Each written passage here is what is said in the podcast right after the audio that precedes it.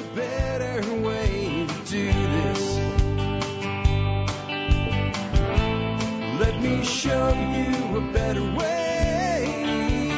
Hi, folks. This is Jack Spirko with another edition of the Survival Podcast. As always, one man's view of the changing world, the changing times, the things we can all do to live a better life if times get tough or even if they don't. Today is November the 30th, 2015. This is episode 1683 of the Survival Podcast. And again, it's a Monday, so it's time for your feedback. This is where you send me emails to jack at thesurvivalpodcast.com and put uh, anything you want with TSPC in the subject line. But I mean, a good title or a good subject would be something like TSPC question for Jack, TSPC video for Jack, TSPC uh, article for Jack, or post for Jack, or something like that. That really brings it to my attention that it's something you're sending to me for a show like this.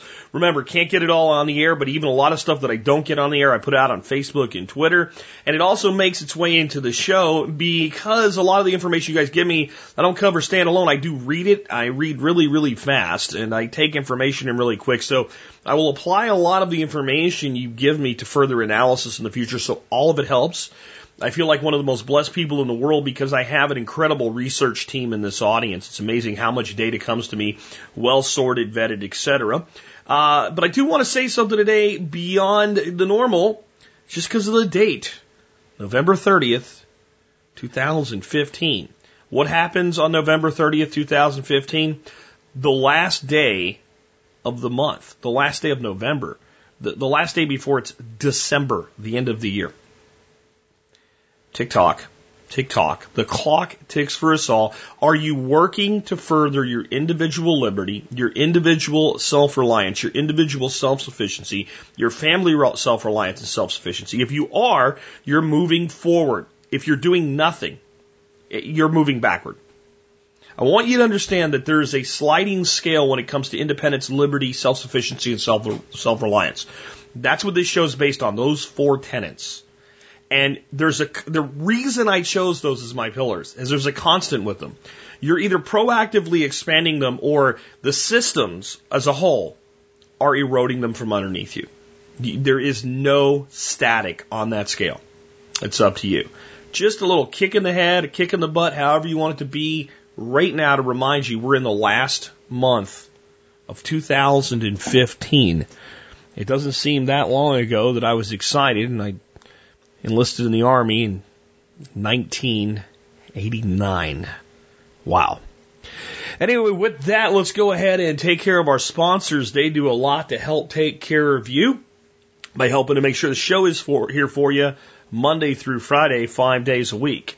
Sponsor of the day number one today, Fortress Defense Consultant, the awesome Frank Sharp Jr. and his cadre of instructors at fortressdefense.com will help you to complete that final linchpin in the gun operator triangle of efficiency. You know, people often ask me, what is the next gun I should buy? And what I say is maybe you should invest in some training. If you already have a good shotgun, a rifle, a handgun, and maybe a few other things for hunting and sporting purposes, instead of just buying another gun because it's cool or it was on the cover of a magazine, maybe you should invest in that final linchpin, the final moving part in that triangle of efficiency. You know, first you have the gun. You buy a gun off the shelf. It is what it is. It does what it does. You can rely on it to be what it is. Ammo's the same way. Good quality ammunition. You can never have too much of it, but you can buy it off the shelf. Those two things are commodities. There's one thing that really requires ongoing investment. That's you, the operator. You're the final moving part. A gun and ammo in the hands of somebody who doesn't know what to do can be more dangerous to the people that are trying to defend themselves than it can be a help to the situation. And it's also the case that even if you know how to handle a weapon professionally, you know what you're doing mechanically, there's a mental component when lives are on the line that cannot be condensed down into words. It has to be trained. It has to be drilled into you. You have to realize that if you get into one of these situations, what you'll end up doing is falling back to your lowest, not highest level of proficiency.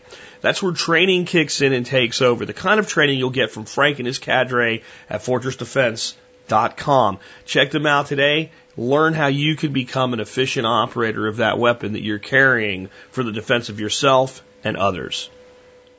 Sponsor of the day number two today, Ready Made Resources, the company that does what it says and says what it does right on their website. All the resources you need ready made, ready to go at readymaderesources.com. And when I say all the resources, I mean it from the tactical to the practical, from guns to gardens and everything in between. You'll find it at Ready Made Resources. 12 volt appliances to go with your solar and wind projects? Check, they've got that. You want to do solar and wind? Hey, they've got everything you need for that. You want long term storage food? You want it by the can or by the case? They've got it. You want to make your own long-term storage food? You need uh, mylar bags and O2 absorbers. They've got that. You want gamma lids for your five-gallon buckets? Got it, check, no problem. You want to start canning, whether it's water bath or pressure canning, they've got what you need. Dehydrators, got that too. Want to get over look at some tactical accessories or firearms if you're in their state or have an FFL to ship to? They've got it all, man. Like I said, the practical to the tactical, the guns to gardens, and everything in between. You'll find it all at the company that does what they say and says what they do. ReadyMadeResources.com, a long-term sponsor of the Survival Podcast. Happy to serve you with great pricing and great service. Again, readymaderesources.com. Next up, let's take a look at the year that was the episode. I have pigs finally fly, taxation with representation guaranteed. Also have German Dutch colonists and the Easter Bunny come to Pennsylvania, and I have a hard frost. I'm going to do something unusual. I'm going to read two because one I'm going to have a lot of comments on, but the last one has to do with a question we will eventually take for today's show. An unusually harsh winter marks this year and into the next one for the history books. The ground has frozen solid, three feet deep in southwest England. With so many emerging scientists in England and France at this time, many are commenting on the weather and theorizing on the reasons for exceptional cold. This is the Little Ice Age. And while it has been an ongoing issue for well over a century, this stretch of time is going to be especially bad. Keep in mind that they still don't know what cold is. Many think it's a natural force separate from heat. Frankly, they don't even have a good theory on heat either. That won't come about until 1871. It's not that they're not thinking about it, but actually proving how it works is a different matter. That's 1683. I want to actually comment and read to you another one, pigs flying fly taxation with representation, representation guaranteed. Notices have been sent out and representatives for the first assembly of the province of New York are selected. New York is the last of the English colonies to create an assembly. Nevertheless, this is the first colony to establish a constitution 1683, guys, which includes the right of the colonists to have representation prior to taxation. All foreigners are naturalized and the New York province is split into 12 counties, 10 of which remain as New York counties in the modern day. Towns are considered subdivisions of a county rather than separate entities. Aside from setting up the basic structure of government, the assembly passes a law offering a bounty for wolf hides and cracks down on swine farmers and the problem of feral pigs destroying the crops and becoming a general nuisance. In over 200 years of laws regulating swine farmers and feral pigs, the government is still trying to solve the problem. This first law was reasonable. The farmer was required to keep his pigs on his own property with adequate fencing. If the pigs escaped, it was his responsibility to collect them or kill them. If the pig wandered into his neighbor's property, bang, the neighbor was allowed to shoot it. If the pigs were still loose after March of the following year, it became a public hunt. Successful hunters received one third of the value of the pig, and a local constable receiving two thirds, and the owner of the pig received zero. In modern day, the government has become an increasing problem along with the pigs. Large commercial farmers have pressured government to shut down small farms based on the concern over pigs. The penalties are so devastating that many farmers have killed their pigs rather than take the risk. If a farmer has a bad history, then throw the book at him, but the government should not treat first time offenders like a hardened criminal. Here's the reality about feral swine. They're here. They're here to stay unless we try to eradicate them, and then they're probably still here to stay. The actual damage that can possibly be done by farmers losing their pigs today is relatively in, in, ineffective or insufficient, not really worthy of much consideration considering the existing feral swine problem that we have. Feral swine in Texas are estimated at 6 million animals.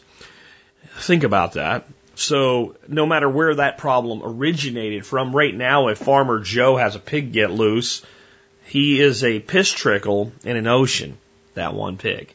prefer that it didn't happen. There's a lot of things we can do to keep our animals from getting away, and no pig farmer really wants his pig escaping because if it goes into his neighbor's property, yes, it's still the case. Bang, too bad for you. But we've had a problem that's much bigger than 6 million feral hogs in the state of Texas alone, a problem much bigger than the expansion of the wild pig population, which, by the way, could be turned into sausage and become a profit center if we did things in an intelligent way. We have another problem far more difficult to solve the growth and bloating of government. I would trade an additional 6 million pigs in this state, as long as we can still shoot them, for cutting the government in half in a heartbeat. Pigs are easy to fix. You feed the pig until it becomes a hog and then you slaughter it. Natural born hogs with authority and power, that's your government today. It's a lot harder problem to solve, especially when you can't slaughter the hogs. You have to keep feeding them. In fact, no matter how much you feed them, they can always take just a little bit more. My take by Jack Spirko, the more things change, the more they stay the same or sometimes become more so over time. You tell me today in the comments section what you think is a bigger problem the growth of the feral pig population in the United States or the growth of the federal government. Interested to hear your comments on episode 1683.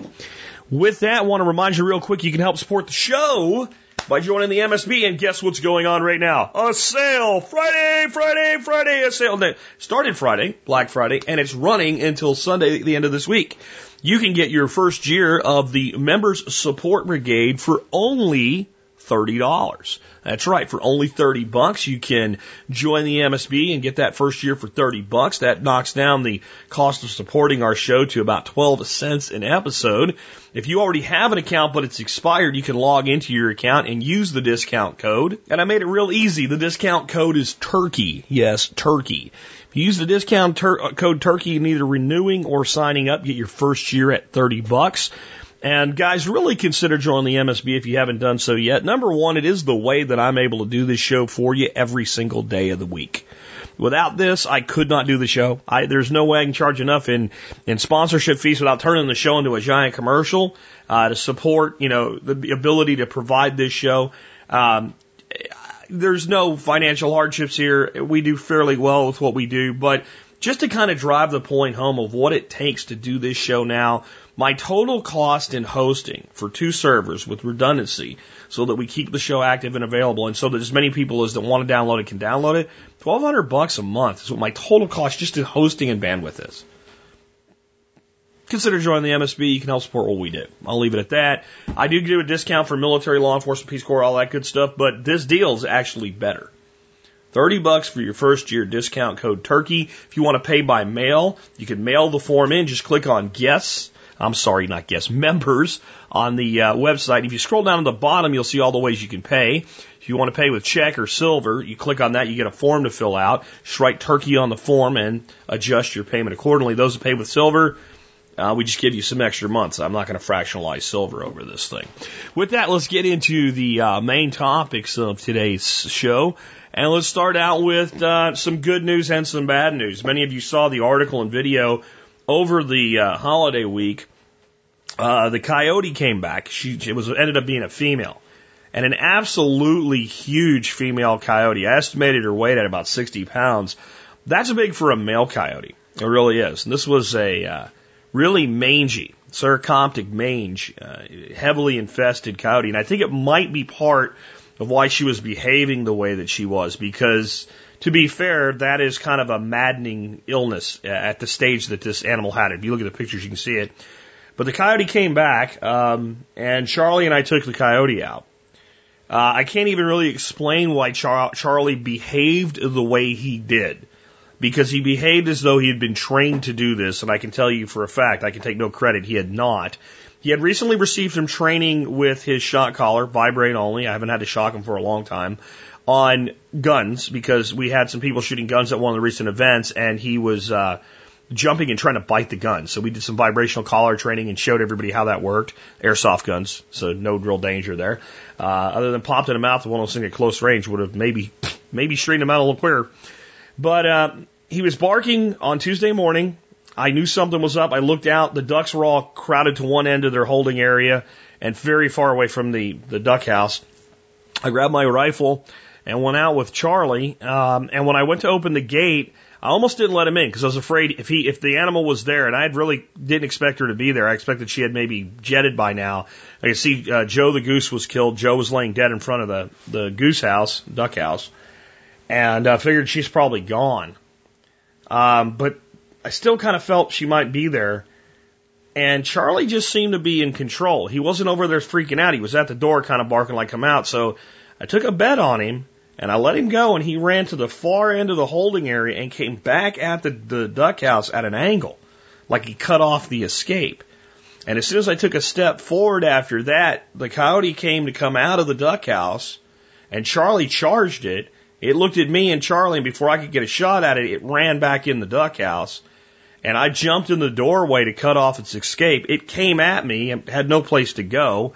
Uh, it was cornered, and I let it let nine shots go in about one and a half two seconds from a Ruger 1022 into the center mass of the thing in the guts with no remorse whatsoever, and uh, then waited a second and gave it one more in the neck, and uh, it died there on the floor, and the coyote's dead.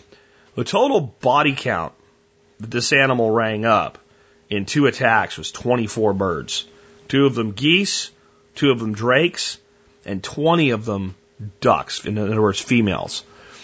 That loss financially to us is three to four, maybe five thousand dollars in total loss from one coyote. But she is dead. The coyote is dead. Long live the ducks. I wanted to talk a little bit about why this animal was possibly behaving the way she was. Most of the time, an animal like this is going to attack at night only, not in the middle of the day. This animal is coming in at night, uh, or in the daytime.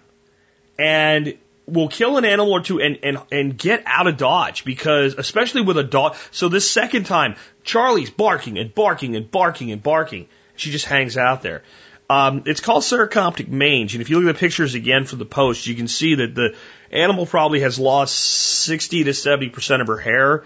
Uh, when this goes a little further, there's this mythical creature in Texas called the chupacabra, and it's a manged to death coyote, basically. And this condition, untreated in the wild, almost always results eventually in death.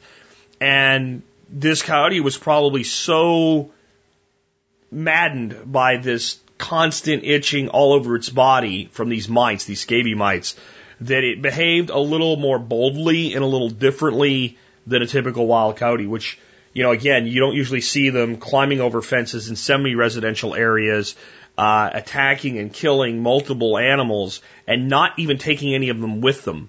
Um, I think she had decided to camp out in the duck house. She thought she was going to be able to hang out there. She had buried several of them. Um, we had lost a couple the week before when she came into the backyard and I uh, was unable to get her. I said I'd have her dead in a week and I got her on day eight. That's still too high of a loss one day late and too many ducks late. But when we started cleaning out the, the duck house, we found multiple more ducks uh, buried in straw. And she had just basically started killing them and, and burying them inside the duck house. Uh, very unusual behavior. But uh, well, the reason I wanted to talk about this is one, it's a reality for those of you considering homesteading, farmsteading life. Uh, if you keep animals like ducks, chickens, goats, pigs, etc., long enough, predators will come.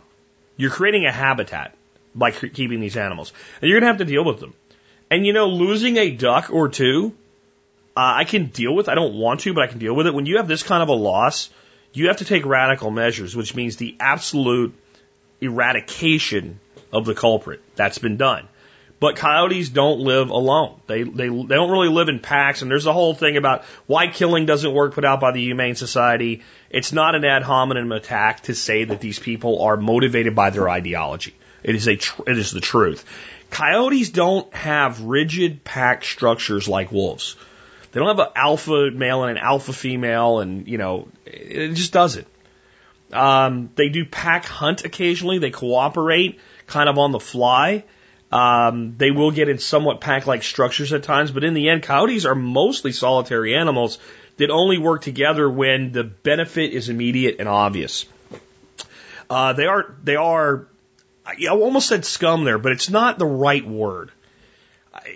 It's easy to be angry at predators and want them all dead. They are their innate behaviors are neither good nor evil. They are what they are, and they come into conflict with mankind. We just had, recently had a listener from Carson post on Facebook that he had a dog that he had given to a brother that he always loved seeing when he went to see his brother. And he won't be able to do that anymore because his, his brother's wife was walking the dog recently and a coyote came out. She's walking the dog on a leash, came out and killed the dog right in front of her.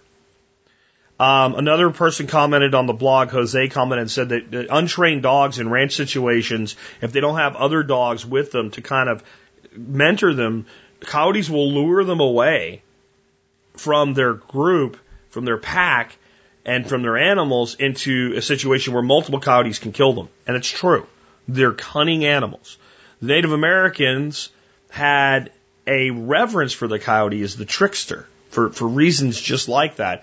They also killed a lot of coyotes for the PETA types out there that say, see, the Native Americans understood the coyote's place. Yes, they did. They understood it as a headdress. They understood it as a hanging hide, right? The coyote is in no danger of extinction. And, and we need to take a strong line with coyotes, especially in residential areas.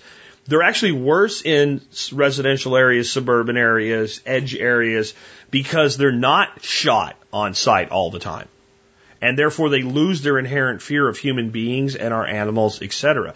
They're not faced with Anatolian shepherds. They're not faced with Great Pyrenees that are trained to crush their skull and kill them. They're faced with Labradors and shepherds that people think can kill the coyote just because the, their dog is bigger than the coyote. A coyote will tear your dog's throat out if your dog is not prepared to deal with it. You have to understand what a coyote is. A coyote is a wild canine, yes. It's distinctively different from the domestic dog, distinctively different from the wolf. It is its own individual species. And the coyote is a small animal, rel- relatively small, generally 30 to 60 pounds. Its range is much larger than its historical range at this point due to mankind and our livestock and how we've actually spread the coyote by the coyote following us in our footsteps. Coyote at this small size is born into a litter. It's well cared for for about 12 weeks. And at about six months, it's it's it's it's canine non gratis with its mother and, and father's probably long gone by then. But the female, by six months, if those animals haven't gone off and done their own thing or been killed by something, will chase them away. They they are not like a wolf where they take up a structure in a pack or go find another pack. They have to go make their own living. The average lifespan of a coyote that survives its, its infanthood in the, in the wild by death is about three years. There's a lot of ones in there that bring down the total average. There's much older animals, but that's it. About three years is the average life expectancy for a coyote in the wild. The ones that are alive and surviving and adults are an animal that, that came into the situation where it either survives or it fails. It either kills and becomes successful as a killer or it starves to death. It is what it is. It's not evil. It's just that's what it is. And what that means for those of you with dogs that are not trained guardian dogs is you need to be as concerned for your dogs to a degree as you are for your animals. Barking, shows of force, etc., will generally keep coyotes at bay by larger dogs that are aggressive in nature, but not always. And coyotes have killed dogs like German shepherds. They have killed dogs like Rottweilers. They've killed dogs like bulldogs that we think of as big, strong, tough dogs because our dogs will tend to, if you've ever watched two domestic dogs get a fight, a lot of times it's not really serious. They grab each other by the neck and they start shaking each other. And when you, you it looks, it looks awful, but when you get them apart, neither is really bleeding or they've got a little scratch here or there. They're not deep. And that's because the neck of a canine, especially on the sides, is very, very thick hide, very, very tough and they'll grab and bite and pull. And they developed over time with social structures from the wolf where they bite each other like that to assert dominance without doing real damage to each other. But the windpipe and the throat down where the, the blood vessels are is a lot thinner. And a coyote will go for that. A coyote will go for the guts. If there's two coyotes, one will engage with the animal at the neck and the other will come in and pull the guts out, pull open the belly. They'll bite the legs. They attack the whole body. They're, they're, they, are a savage animal. Again, that's not a negative statement. That's just a factual statement. And that means that if you're in an area with coyotes, you need to understand the number one way to deal with coyotes is a lethal injection of lead. And trapping is also a viable alternative. I will say this to those of you that are, tra- uh, you know, new to trapping. I, I've been asked to put together some information on trapping. You have to be careful with trapping coyotes for a variety of reasons. But one is you educate them. The, the reality is I'm going to start setting traps here for coyotes and I'll probably be very, very successful if we still have them coming across our fence. Because the coyotes around here do not in general know what a trap set looks like. They don't know what a trap is. Amateur trappers that are still learning their skill that trap in coyote problem areas educate coyotes to traps to the point where an experienced trapper actually may have a hard time trapping the same coyote. Once a coyote knows what a dirt set looks like, they're alert for it. They're very smart animals. They're extremely cunning animals. Again, the trickster. So be careful with trapping. A lot of people think, well, I'll get a big live catch trap, you know, and I can relocate the animal. So you're going to give your problem to somebody else if you're successful, and it's almost never successful. Coyote, you put a big box trap out, a coyote looks at that, like, I ain't going in there.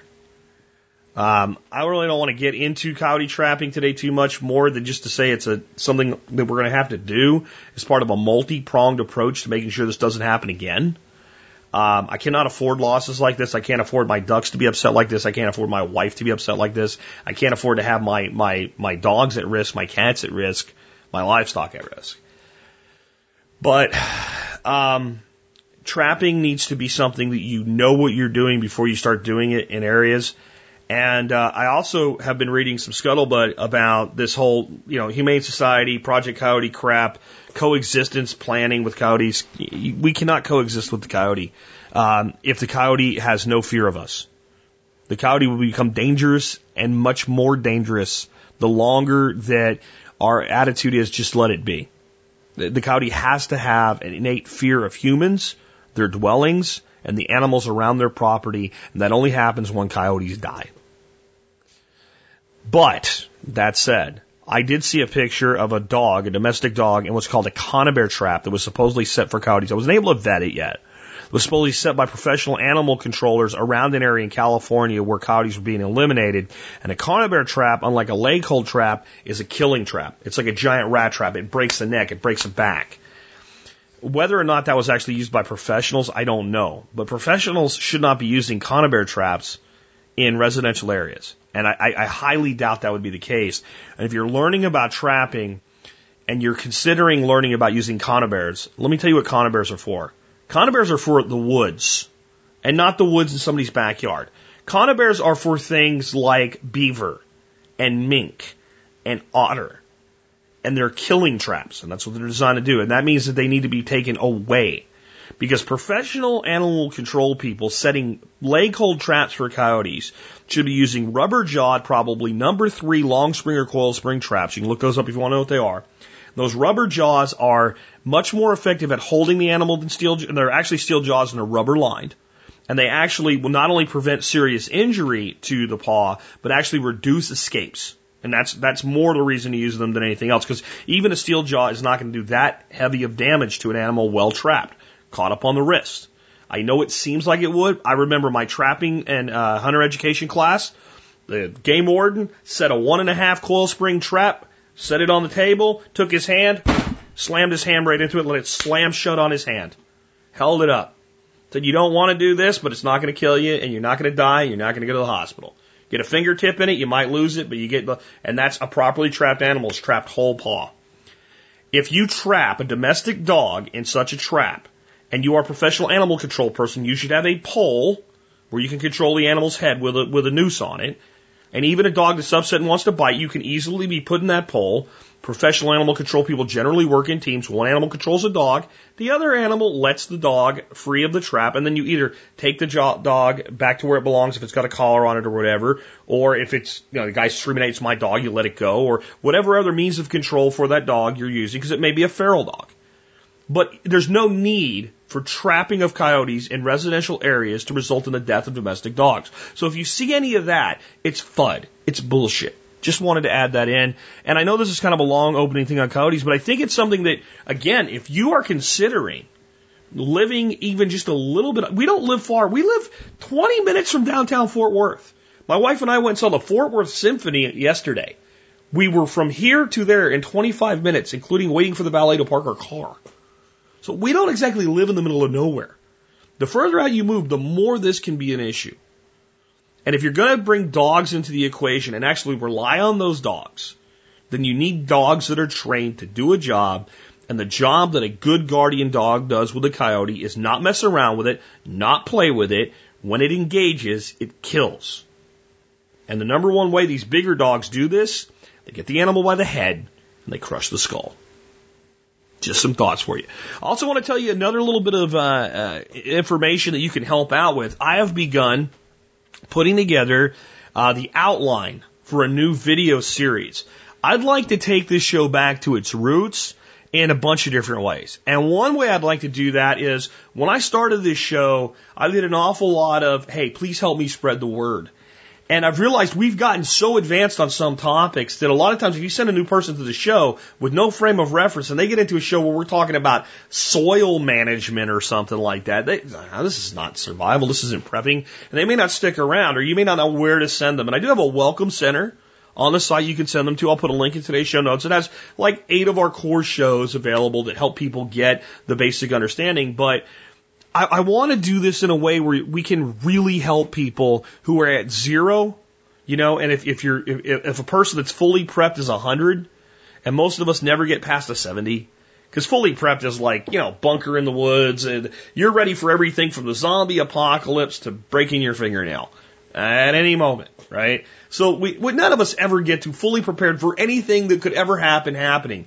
But you know, 70% of that is damn solid. And it's where a lot of us would like to at least get to. And 50% is going to get you through 99% of what you could ever expect to happen. But 10% of that would get people through most of the storms, most of life's events. And I want to help people in 60 days get to 10%. And I am putting together an outline right now of 60 videos that will come with an outline, um, for me, and then now the whole thing will be published as well as a PDF. People will opt in, and every day they'll get an email, and they'll have a four to seven minute video with tasks at the end of it. And they'll get those, and of course it helps promote the show and all, but really, person will be able to take this standalone, never listen to a podcast, never give me a penny, and I want to kind of start out the series with that. Like, you need to trust me if somebody recommended this, this course to you and you're taking this course and you need to follow through with these things. You need to develop your own plan, write your own plan. I'm going to tell you certain things I think you might want to buy. I don't care where you buy them from. Yeah, I'll use Amazon links. Why wouldn't I? Just see, but but basically, it's like I'm only linking to Amazon to show you like this is what I mean. You want to go buy it at, at Kmart or Walmart or Joe's, you know, Prep and Save or whatever. I don't care. You know, I want you to do this because it's the right thing for you and your family, and it's all designed because like the first task that I'm going to give people on the first video is get four notebooks a food journal, a spending journal, a planning journal, an organizational journal. Four cheap notebooks. You buy them for a quarter a piece of the dollar, you know, down at the Walmart or whatever. And, and you're going to end up by the end of this thing writing your own plan. But kind of to give you uh, an idea of what this is going to be like, video four is going to be building the blackout kit, BOK, B-O-K, not bug out kit, right? Uh, what what is the purpose? Uh, it, telling them that we're going to get more advanced with energy in the future, things like you know using inverters to power refrigerators and all, but we're just being really basic right now.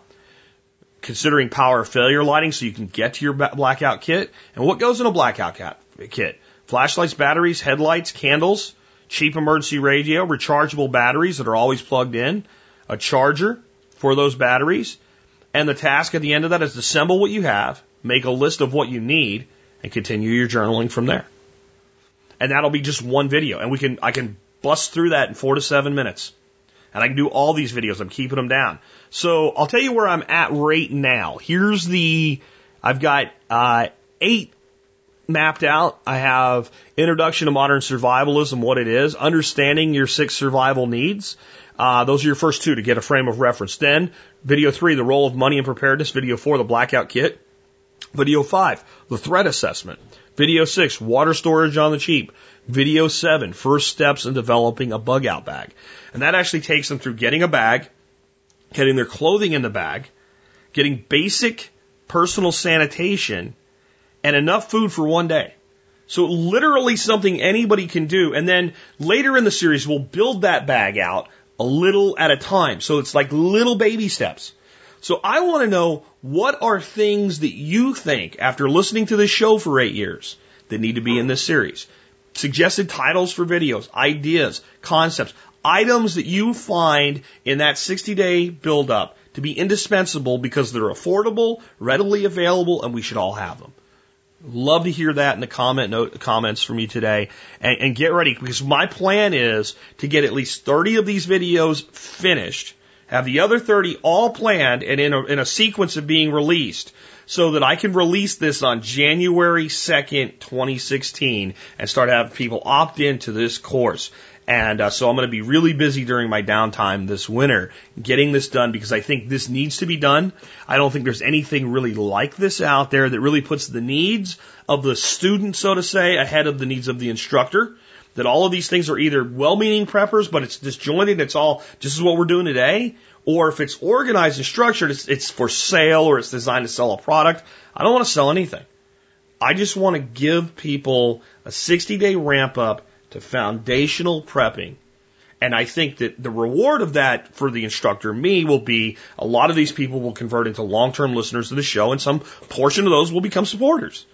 But the big thing is we can broaden our reach and we can get more people imbibed with the concept of creating a culture culture of preparedness in America because that's always been my real goal is to do that to make sure that we're actually reinstilling these basic values into our people um, next up, let's move on to some feedback. Last time we were on the air for a feedback show, I believe, um, I was uh, talking about theft from the government and uh, basically the fact that today the police steal more property through what they call asset forfeiture than all the burglaries in America today. That you, you, there's more money in total property taken by law enforcement at all levels through asset forfeiture than there is in total burglaries in the country. And, I said, as bad as that is, one of the things that, you know, it makes me wonder is how much money does the government actually legally extort from its citizenry in this country through the concept of taxation? A lot of people threw up, you know, the federal budgetary number. And, well, yeah, well, let's talk just taxes, okay? Uh, debt we can leave for another day because that's future burdens of money stolen. Uh, so what's the tax? But not just the federal government, the state, the county, local, etc. A lot of people looked at it, and I think we have a pretty good uh, number uh, for at least a baseline. Well, the number is about uh, 4.26 trillion, and that was the number for 2013. $4.26 trillion in total taxes, county, state, local, etc. And I'm not sure that's all forms of government revenue. That's the best estimate I have. I'm not sure that includes things like hunting license fees and vehicle registrations and things like that, but it looks like it does. It's at the OECD iLibrary, and I have a link for those revenue statistics, and you can see the 2014 and, and, and plow through that if you want to. Uh, but let's just say it's $4 trillion a year that our government takes from its people in the form of taxes. I call that legalized theft or legalized extortion. And legalized extortion is actually a better word than theft because they make you give it to them. Right? Theft is they come take it from you. Extortion is the threat of noncompliance is such that out of fear, you comply with the extortionist. And, and that's what taxes are. They're extortion. Um, looking at the revenue, it actually looks higher, higher for the current year. I'm at usdebtclock.org. Uh, federal tax revenue this year so far 3.2 trillion, state revenue 1.6 trillion, and total local revenues. It's all the towns and townships added up 1.2 trillion. Okay, um, and the state debt, the current, how much do all the states owe right now? 1.1 trillion dollars. All the states combined owe 1.1 trillion. Um, local debt, 1.9 trillion. The local governments have less revenue, but more debt. So to really see how much has been spent up till now, you look at the total debt, right? And then you'd also add the the or the total uh, spending, and you'd add the debt to it. So we have 18.7 trillion right now in federal national debt, 1.1 in state debt, and 1.9 in local debt. So the, the 21 trillion dollars. And this problem is, uh, you know, mathematically calculatable to, to figure out how much worse it's going to be. By the end of the fiscal year 2016, the total amount of government debt in the United States, to include federal, state, and local, is expected to be $22.4 trillion. And we throw out these numbers like trillion and billion no more anymore, and we don't even understand them. A billion is a thousand million, and a trillion is a thousand billion. Let me say that again so you can really take in how much money these people have spent beyond the 4.6 or 4.2 trillion dollars a year they take every year. A million, okay, we'll leave that alone. Most people can get their head around a million, right? But it's a, a million is a thousand thousand to break it down for you. A hundred thousand is a hundred thousand. It's a tenth of a million. So a thousand thousand to make a million. So think of a thousand dollars and then think of a stack of a thousand dollars and then think of a thousand of those stacks. That makes one million. Okay. Now you take that thousand thousand stacks and you make a thousand of those and you get a billion. And then you make a thousand stacks of those stacks and you get a trillion. And then you make 18 of those stacks and you get how much money our federal government has spent that they don't have. Why do I cover this? To kind of point out for you how ridiculous the situation that we're in is today. It, it's absolutely preposterous. And to point out for you that there, there can be no plan to ever fix this. The only plan can be run this thing until it won't work anymore and then shift gears into a completely new economic model.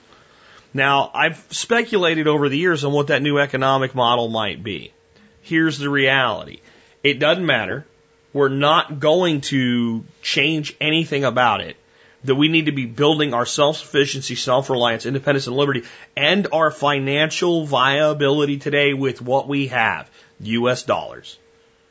There will be plenty of time between now and whatever this major correction, conversion, change is to take wealth and transfer it because they're going to leave themselves that opportunity. They really are. And if you run out and get rid of all your money today and buy gold, you may get hurt worse in this than you can imagine. It. Or, even if it's the right move, how long can this game run? When I was a kid in the 1980s, no one thought this could make it to 2000.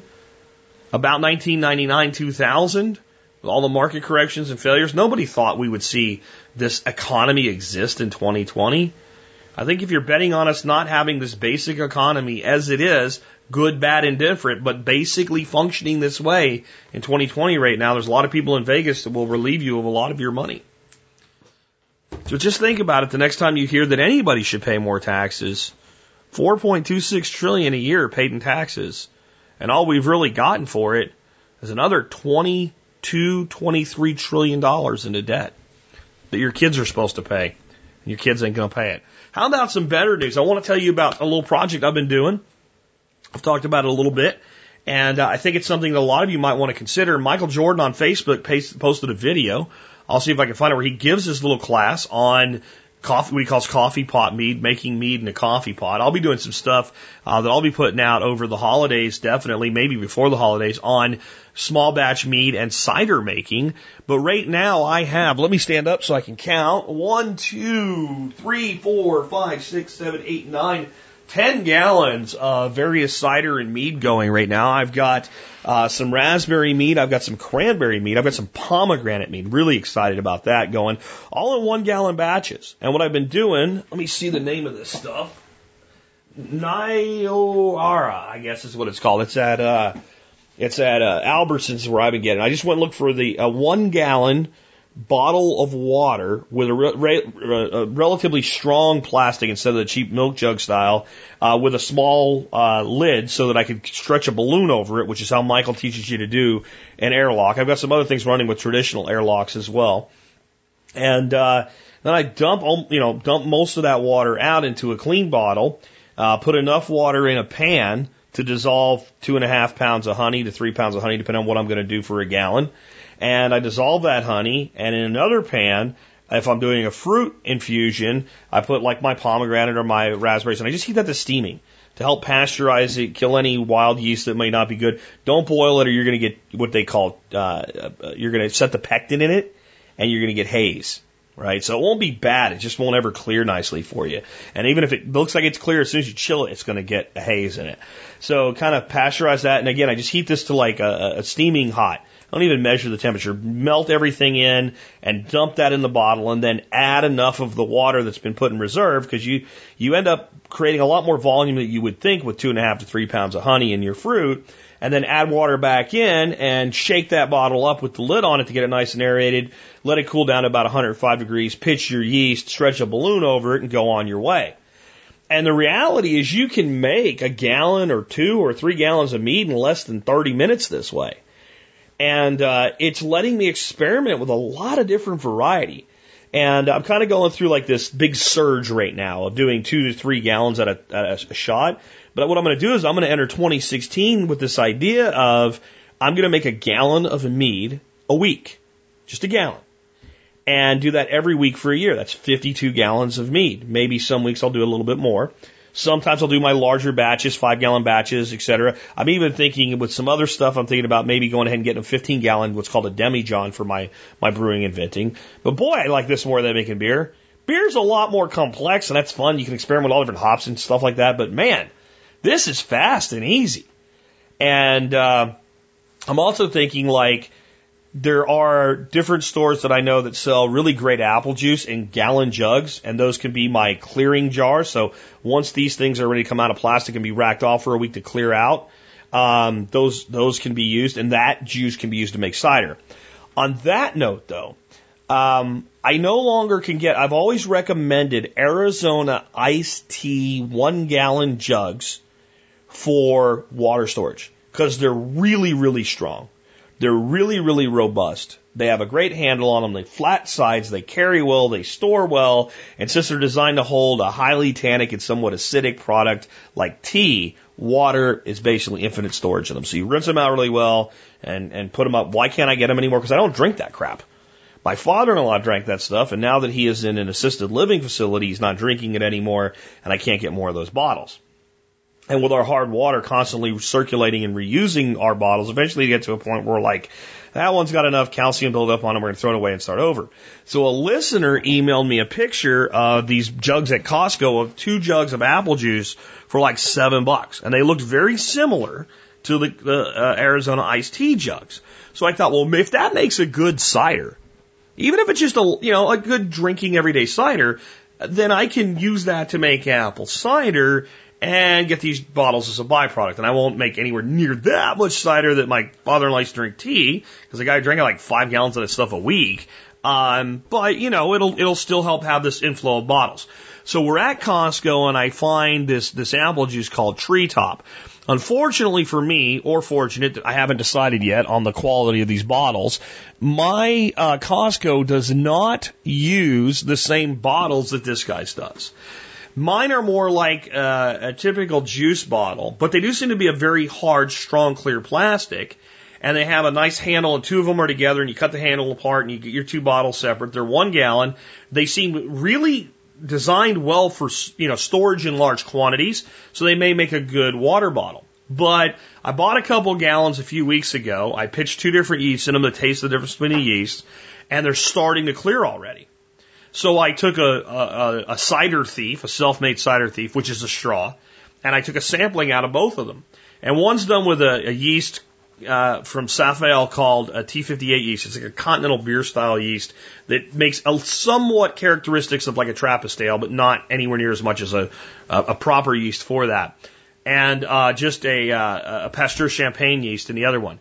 They tasted very similar. I need to get them finished before I can really evaluate that. Uh, but the Pasteur uh, Champagne yeast is like a third of the cost, so it's cheap. And here was the thing. Even though this is like, you know, a apple juice that kids would drink that's sweet and all, it has nothing but apples in it. It's, there's no added anything. Um, and maybe from concentrate, but then it's just apple and water, which the apple they had removed and put back in. And I was afraid it would be too much of a sweet taste. Tasted pretty good. I'm not going to say it's like a high end bourbon barrel aged cider that's $18 a bottle, but those two yeasts have such good attenuation, which is their ability to, to ferment out as much of the sugar as possible, quite dry. Not like this apple wine cooler crap they call cider on the shelves today, this angry orchard, which they should call happy go lucky sweet orchard, because they can't make apple cider worth a damn. Um, pretty damn dry, well fermented, well attenuated, and I did nothing with this except yeast and the juice as it is and we'll play with some flavorings and things down the road. But I wanted to give you guys this idea and tell you I will be putting some videos out on how to do all this stuff because it's so simple and so easy. And I think a lot of people want to get into venting and brewing and mead making and you see all this equipment that you need. Well, you don't need much equipment. So I'll find Michael Jordan's video on coffee pot mead, but I also want you to know you don't have to use a coffee pot. And so far, using the balloons, some of them inflate well, some of them not really. Uh, they leak too much, but yet I've not had anything start to go off. All of the meads that I've taken little tastes out of, nowhere near finished. Michael says most of these take 60 to 90 days. I believe it. There's still a lot of residual sweetness in there. Honey does not ferment, especially when it's pretty much alone at anywhere near the speed that something like apple juice does that has a lot more inherent nutrient to it. That's why we add a lot of these fruits and these meads or we add uh, an extra nutrient. But give this a shot, you know, and, and maybe take the challenge on. Make a gallon of mead a week or make a gallon every two weeks. Here's the nice thing. Let's say it takes 60 days for your mead to finish. You only have a gallon. Right? It's a lot of time to wait for a gallon. That's why I never did small batches, right? But since they're so quick to make, and I mean, if you're doing one gallon, 15 minutes, start to finish, cleaned up and done. Really. Other than you got to wait for the stuff to cool down enough. Though it doesn't take long to cool down because you're only heating up enough to melt your honey or to pasteurize your fruit, what have you.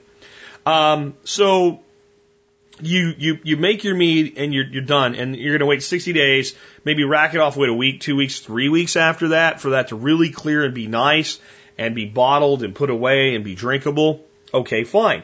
But once you start getting to that point, every week there's a new gallon coming in. And a full gallon, now you have to pour a little off to make headspace in these bottles. But you can, if you, if you make your mead based on a one gallon volume, so you have enough fermentables in there to end up with a gallon of finished mead, then you just add distilled or clean water back to it when you bottle it, and you get about five bottles per gallon. So you're putting up five bottles of mead a week once you start getting into your bottling phase. So once a week, then you take 15 minutes to make mead, and you take about 15 minutes to bottle mead, 30 minutes a week, and you're putting up five bottles a week of all these different great meads and ciders. And with the cider, if this, and I'm doing the small cider batches for this reason, I have a kegerator that I haven't used very much since I built it, honestly. And if this, this apple juice makes a decent cider, then I can make five gallon kegs of this stuff at a time and always have cider on tap with no real work. I need to bring some time back into my life to do a lot of things, and that's why I don't do a lot of you know two and a half hour brewing sessions anymore. This may be the way forward. So I'll get that uh, that video of Michael, and I'll have other things coming from you for you from my own activities, so you can uh, participate in this. It'd be interesting to see how many different meads we can come up with, and maybe have little mead parties where we get together and everybody brings two or three of their favorite bottles and do tastings together. Um, you know, on that note, stay tuned. We'll see what we can do. All right, real quick before we move on, I did find the post by Michael on the coffee pot meet on Facebook. I thought it was a video of him doing it somewhere else. It's a picture of him doing it somewhere else, but there's the full instructions and recipe for what he made at our plates uh, on the uh, on that link, which is on Facebook you can take a look at. This next article we're covering today comes from Jeff, and this is totally different. We're going into wide variety for a Monday show. Uh, it says, saw this article today while I was checking for new jobs in my industry and thought of you right off the bat. I don't listen to every episode of the podcast all of a sudden like, but you're still a firm core uh, of a better life for myself and my family. The basics, just the article below, is how state sponsored schooling became what it is and why it's continuing to fail now. Honestly, I don't know my history well enough to know if this is indeed the roots or not, but it sounds plausible. There's a link to an article on LinkedIn. Um, my response to Jeff was the short response here is yes, this is an accurate description of how public education came to be in our country. Uh, as for the conclusions, you might think that I would agree because they are so similar to my own. And it's nice to start hearing other people completely unrelated to what I'm doing in my work say the same things. When you start getting the same conclusions drawn by different people observing the same phenomenon, you know you're getting closer to the truth rather than just people going, oh yeah, I think this guy's right. So here is this article. It's by a guy named, I've never heard of him before. He's an author, speaker, and founding partner at Peppers and Rogers Group, uh, part of Teletech, whoever that is. His name's Don Peppers. The end is the end near for public education. It's time to admit that public education operates like a planned economy, a bureaucratic system in which everybody's role is spelled out in advance, and there are few incentives for innovation and productivity. It is no surprise that our school system doesn't improve. It more resembles a communist economy than our own market economy. Albert Shanker.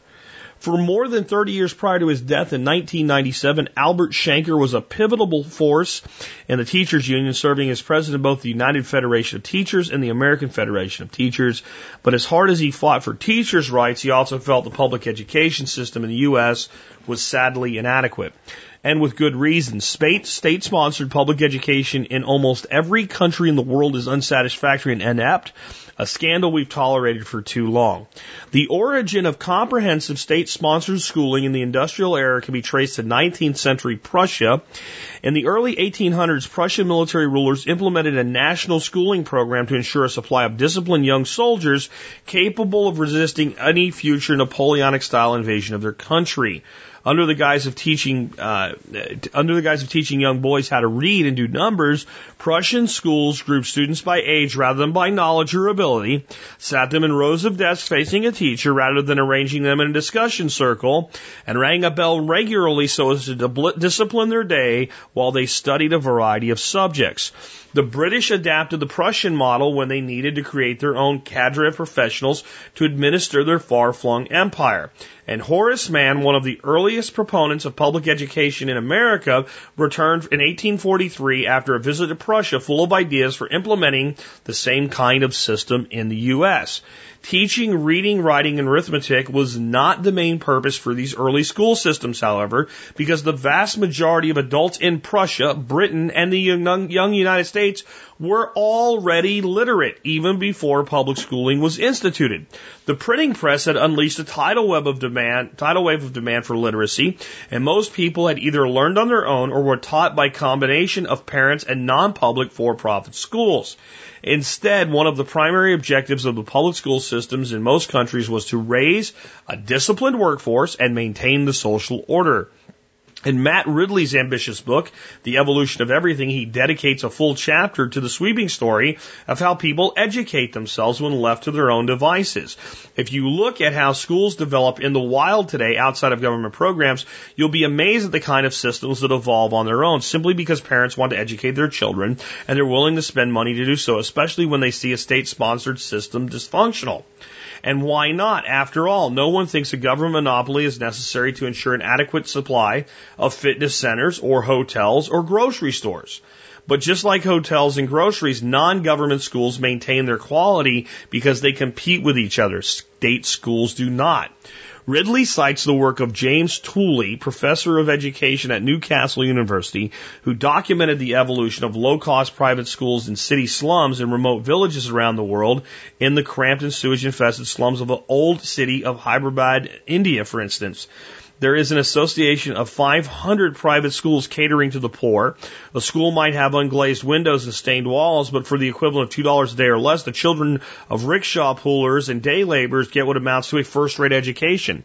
In Ghana, one high, highly popular teacher has built a school with four branches teaching some 3,400 children a year. Scholarships are provided for those who can't afford even the modest tuition fee of $50 a term. In Somaliland, Tooley found a, a city with no water supply or paved roads or street lights. There are twice as many private schools as state schools. In virtually every region all over the world, low cost private schools outdeliver state schools.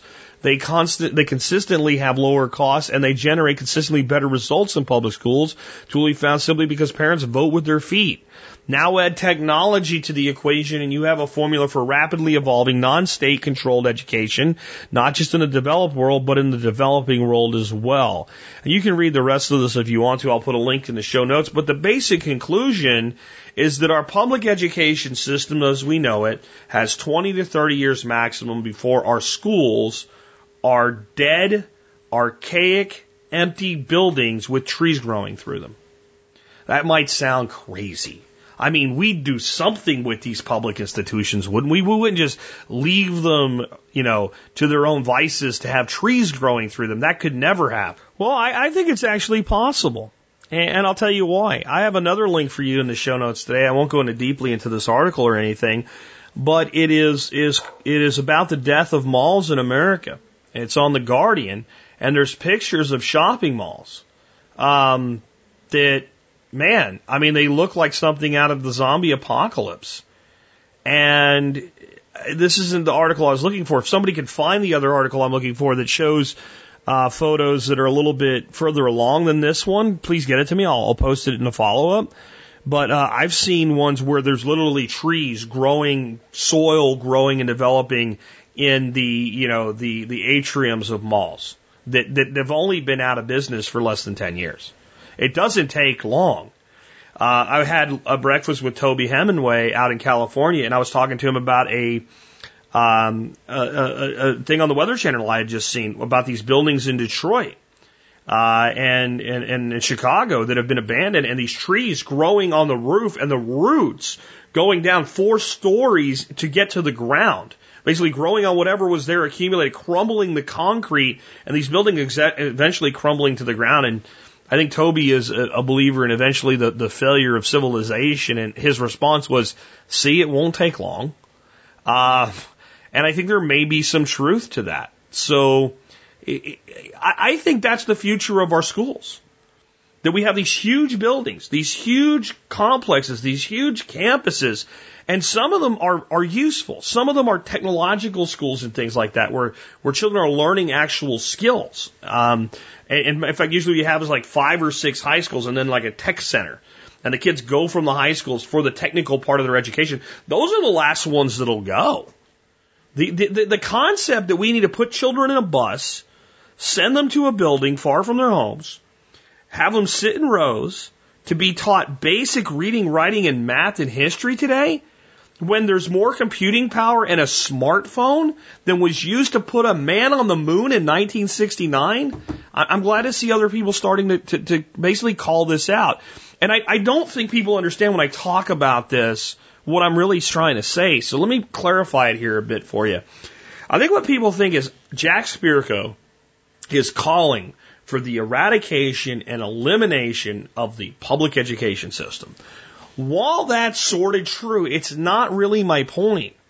My point isn't that's what I'm calling for because me calling for something like that is what you call in the military above my pay grade.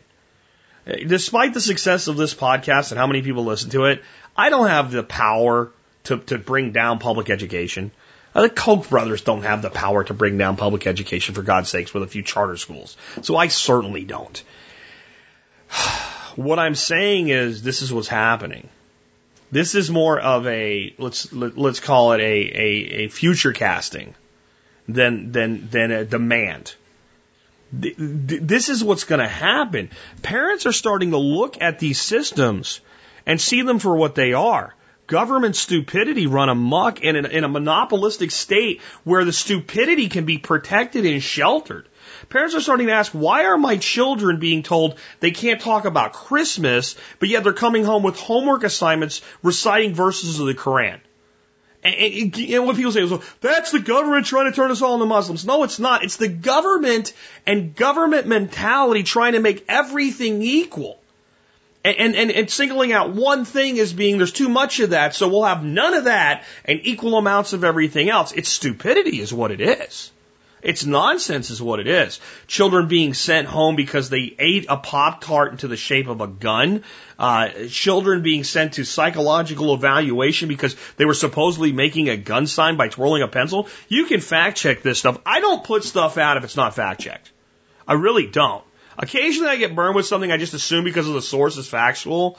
I never try to hide that when it happens. I always come back and retract it. But this stuff is old. We know these things have occurred. We know these things have happened. Kids being suspended for giving a burrito to a classmate who was hungry so parents are looking at this inept ability to actually teach our children at a cutting edge level because we're using 1840s, 1850s concepts to teach in 2015. So a failure to educate at the level children are capable of, a one size fits all approach, political correctness run into just, it's not even political correctness anymore, it's stupidity. Teachers that demand to be treated as though they are the equivalent of a doctor or a surgeon, for God's sake, with their, their retirement packages. Uh, sob stories about teachers that have to buy, I have to buy Kleenex. No, you don't. Quit your crap. I don't want to hear it. The, the, the school supply scam they run on you every year where you get this list of crap your kid has to have for the first day of school. Half of it never gets used. It's all bullshit kids being forced to be in classrooms with other children who pick on them and then being told that that's necessary for social development. How will children learn social normalcy without a school? There's nothing socially normal about a school. There's nothing socially normal about cramming several thousand people into a building and making them deal with each other and, and, and coming down on somebody for sharing food and then considering bullying just, well, that's just kids learning to be kids. It's bullshit. The whole thing's bullshit. It's falling apart and it's going to crumble to the ground. Because sooner or later, sooner or later, there's enough intelligence left in the American people to wake up from this madness. And more people are seeing it every day. And the technological innovations are slowly chipping away. And this is what people don't understand. Grand institutions like the public education system in America that are failing, they rot at the foundation. They rot at the foundation. And the, the stuff up in the air looks like it's still okay. It looks like there's, look at these children that went to a science fair and learned how to make a solar powered building and oh my! You know, look at these great teachers that are heroes. You're not a hero because you're a teacher. You're a teacher because you're a teacher. Are there any heroic teachers? There sure are. You know what? What are they? One, two percent? That's what makes them heroes. If everybody in a group's a hero, nobody in a group is a hero. Heroes are the best among us, no matter what group they're in. It's brainwashing, it's bullshit. So all this stuff is held up with marketing, hogwash, and bullshit while the foundation rots. And you know what happens to a building in a split second once the foundation fails? It crumbles to the ground. And everybody goes, oh my God, that just happened. It didn't just happen. And in this case, it will be a century and a half of the erosion of a foundation of a flawed system that will eventually reveal the cancer that's occurred within inside of it. And it will happen over time, but it will look like to everyone around it that it happened in a day. The public education system will fall in onto itself. And when it does, remember you probably heard it here first. Keeping up a wide variety today, I got an email here from a recent mover to Texas as part of the Walking to Freedom project, moved away from Chicago, Chicago land, as he calls it. And uh, he settled in nicely, he wants to start hunting hogs and deer. He says inside of 150 yards, and he wants to buy a lever gun to do this.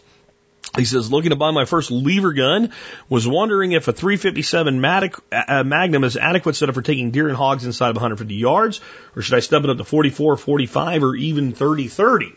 All right, so let's just talk about these uh, rounds, all of them. 357 Magnum, 44 Remington Magnum, 45 long Colt with heavy loads, 30-30. All are absolutely adequate for killing deer and hogs. 150 yards. If you have to ask, you're not. If you have to ask if a 357 Magnum is adequate for killing a hog at 150 yards, then you are not adequate with the 357 Magnum to be trusted to make the shot. And the trajectory of the first three, the 357, the 44, and the 45, all goes very rainbow past 100 yards. Will it do the job? Yeah, probably. Inside 100, no problem. No problem. Proper shot placement. Are any of these ideal for hunting whitetail deer in Texas and feral hogs in Texas? Not really. Not really. And I know a little bit about Karim's geographic location. So he's south of me, a little southwest of me, Austinish area. You're getting into pretty open country down there. Mm, you're probably going to have a lot of opportunity for shots beyond 150 yards. It's not the East Woods. The best of the group, if you're going to confine your shots to about 100 yards, is the 44 Magnum. It is a dynamite round on hogs and deer. Now, we have a couple different 357 Magnum rifles. They're fun. I like them. I enjoy them. And to be, be fair and honest, there's been quite a few deer and quite a few exotics and quite a few pigs that have all met their end with the 357 Magnum in the hands of Spirkos. We like it. It's fun. It's quiet. It's low, low, like non-existent recoil in a rifle. Um, dramatically powerful for the, the little cartridge that it is, but it's not ideal. Now, so if I was sitting here with Karim having a beer, my question would be, why do you want a lever gun? That, that it may be answered with, I think they're cool and I already have a good bolt action.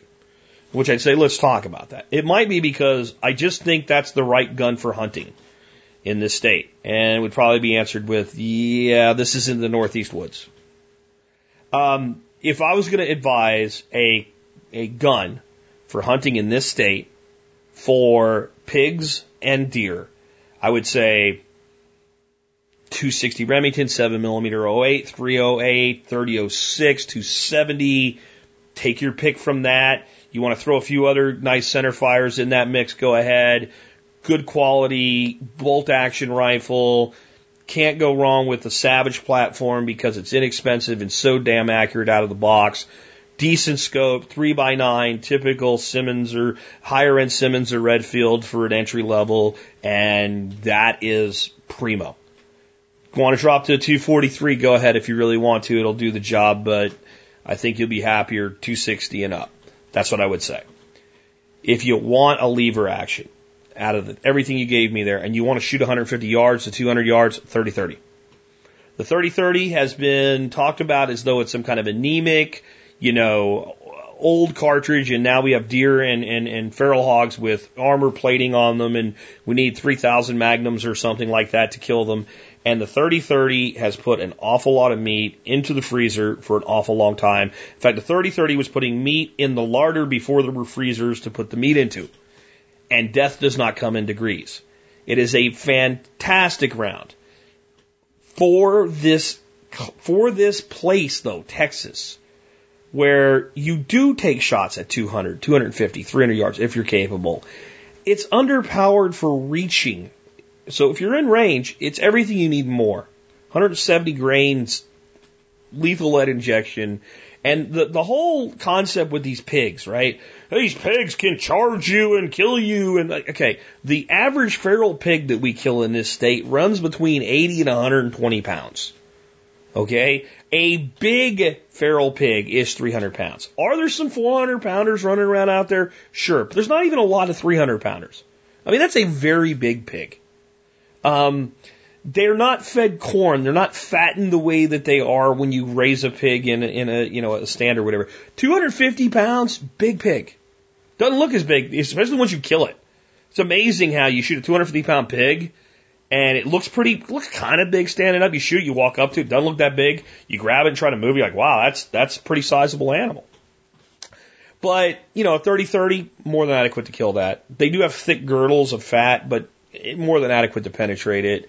Um, these people that think they need elephant guns to shoot pigs or whatever. I don't know if you're hunting a, a pure strain Russian boars in a place where they're, you know, on a sanctuary and, you know, they, they, they, they're, they're routinely 400 pounds. I'd bring some pretty good gun, 3006 or what have you, but uh, you can shoot. I, I know guys that they do all their deer hunting and they shoot a lot of feral hogs, 243, 100 grain pointed soft points, never have a problem. So it's all about the shot placement. So coming back to this, I have no problem with Karim going out and picking up a model 1895 357 Magnum. It's just not what I would recommend. I, I would even recommend a lever gun as the first hunting rifle for Texas for an all around hunting rifle. But if you want one and you're insistent on it, I would look at a 30-30 because you're going to be able to take those 150 yard shots with confidence. See, the thing about a 30-30 Let's say we say, hey, what I want to do is I want I want a flat shooting rifle out to about 200 yards, but, and I want to use 30-30. I'm running from memory here, but we look at the 170 grain bullet, which is I prefer a heavier bullet uh, rather than drop 150 in the, in the 30-30 for the, the additional energy transfer that you get out of it. If we zero at 100 yards, we should be around two and a half to three inches low at 150, and probably around eight inches ish low at 200. Eight inches, pretty significant drop, but if we're shooting out to that range at a deer, uh, and we're shooting uh, high into the vitals at that range instead of shooting over its back, we're still dropping into the vitals, even if we're off by a little bit, unless we're a lot further than we think we are. And we need to be sure of our distances when we're pushing a caliber to its really effective limits. And 200 and a really skilled guy, 250 is like your 30-30 limit. Okay. But if we just go ahead and move our zero out, so we zero out 150 yards, what we're going to actually do for most ranges where we have a 100 yard range, we're going to we're going to zero about two inches high uh, at 100, and with the 30-30, probably an inch and a half. And we zero out an inch and a half with the 30-30 high at 100 yards, we're going to hold dead on our target out to 100 yards. I mean, two inches. Just hold your fingers two inches apart, and think of the center of the vital areas of a deer or a hog. And most people can't shoot a two inch group. So you might still hit where you aimed even if you were going to impact high if you pull a little bit low. All right. But just think of two inches and think of that inside the vitals of a deer and it's irrelevant. It's ir- if you're, if you're center, it's irrelevant. You're hitting heart, lung, something. Dead deer, dead pig. All right. Now, if we do that, we're only going to be about four inches low at 200 yards. So we, we're pretty much going to just hold center of vitals out to 200 yards and no adjustment whatsoever. Cool, huh? Yeah, I'm not going to go through all the ballistics with the 44 and the 357. Let me just say, it don't happen that way. It doesn't. And so if you're going to be and, and then again, let's say you are going to hold your shots to 150 yards, zero at 100 yards, right? And you got a two inch drop at 150 roughly with your 30 30. So you're shooting a laser beam. For all intents and purposes, you don't have to worry about holdover. And if you're asking questions like these, you don't need to be playing around with holdover. You need some experience first. You certainly don't need to be playing around with your scope and making adjustments to your scope and it's five clicks this way and four clicks. That's all TV. Forget about that. Uh, basic hunting, you want to know that your weapon is effective to a range, know what that range is, know where to hold, put the gun up, pull the trigger, dead animal. So, if you're insistent on the 30-30 here, go, or on the on lever gun here, I'd go for a general purpose hunting gun with 30-30. If you already have a good center fire rifle, 3006, 260, 7 millimeter 08, 7 Mauser, 270, take your pick, 280 Remington. I don't give a damn. A good multi-purpose center fire, you know, medium bore, deer caliber, and then you just want one of these as something to hunt with for fun and for messing around and bushwhacking and things like that, then then I would say that any of them are okay. I would go with the and, and here's the thing. I own a Marlin lever action 44 Magnum. Even though we have some single shot 357s and stuff like that, I do not own a lever gun in 357 Magnum. I almost bought one one time and I still kick myself for not because it was a, just a stellar deal on one that was made like in the 60s. Uh, and I should have bought it because it was cheap. I was thinking about getting a, a deer rifle for my son and decided that wasn't the right deer rifle for him. Uh, I should have bought it for myself because it was in fantastic shape for how old it is. Every time I go to a gun show, I'm looking for an old one before the stupid crossbolt safety and all, old school lever action, you know, Marlin and 357. I'm always looking for one at the right price. Find one go and buy it. But I can go out tomorrow morning to a gun store and buy that gun brand new. And I don't own one. That should say something about my thoughts about its overall use and practicality. Now, you shoot a 357 handgun well, and you want the two to pair up, go for it. Overall, 30-30, that's your general purpose lever action round. And there's some of the new ammunition and things like that. You can do really well. And there's some stuff out there, you know, there's, there is some of the new lever action rounds, but I say stick with the 30-30 because you can get these, you know, fancy Hornady bullets and stuff, uh, in the 30-30 that will improve its long range trajectory, but you can still get 30-30 ammo on the shelf of every sporting goods store in America. You'll be able to find something at all times reasonably priced. That's why I say stick with that instead of these things like the 308 Leverlution or whatever the hell it is. Summing that up though, just to make my point, the 44 mag, if you zero at 100 yards, is going to give you something like out of a rifle 15-ish inches a drop at 200. 15-ish inches. That's that's uh, below the deer's belly and blowing the dirt up. That's what that is. At 150 yards, you're still looking at like six ish inches a drop. So it, it, you can shoot 150 yards with it, but if you're asking, you're probably not the person to be doing it right now in your walk. This question is on water storage to a degree anyway. It's from Kendall in Colorado. It says, Jack, is there a way to sanitize non-food grade containers? I have access to blue 55 gallon drums that have windshield fluid in them like to use it for water storage, but I'm not sure it's safe. If not for water, could I store wheat or rice or other dry goods in them? Thank you, Kendall. Um, here's what I'm going to say. If something's held industrial uh, chemicals and something's not food grade, do not put food in it. Do not put water in it that you're going to drink. You're not going to sanitize it. It's not a sanitizing issue. It's a dechemicaling issue. Now, if if we're talking about windshield washer fluid and that's all that was in it, then what's in it isn't the most awful things that you would you would think.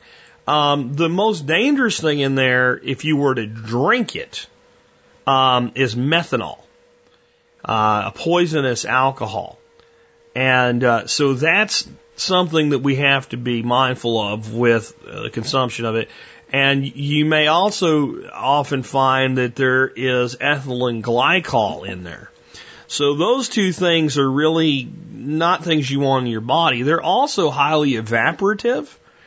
And of all the different things that probably could be in a um, a barrel that you might use, um, then I I would probably say it's like the, least likely of, of things to to have a lot of stuff left in it that would actually hurt you. But I bet you, if you clean one of these barrels the best that you possibly can, dry it completely out, put the bung on it, set it out in the sun, leave it for a couple days in the sun, dry take the lid off and sniff it. Your sniffer's going to tell you there's still some chemical residue in there. We also just really don't know exactly what kind of stuff was in there. What, what windshield washer fluid? That's like saying ketchup, except ketchup's supposed to be edible.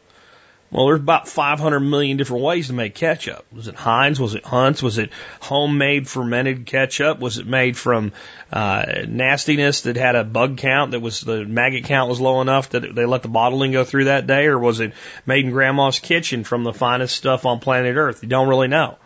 Well, there's, you know, if you just Google windshield washer fluid, you'll see thousands of brands and types, and all of them are a little bit different. Again, most of them do have ethylene glycol uh, in them and uh, uh, methanol alcohol, mainly because they help them from freezing up, and they also keep it from becoming contaminated. There's actually concern that people that use just plain old water in their uh, their windshield washer fluid, since it sits there stagnant for so long, can actually end up spreading and getting Legionnaire's disease because uh, listeria will actually develop in that, you know, kind of unsealed water warm area underneath your hood. In fact, there was a study in the UK in 2010 that showed that uh, people that did that had uh, higher rates of Legionnaires uh, than, let's say, professional drivers who would always be using um, uh, windshield washer fluids. A little aside there. So, what would I do with these barrels if I had access to them? I absolutely would get them, rinse them out very, very well,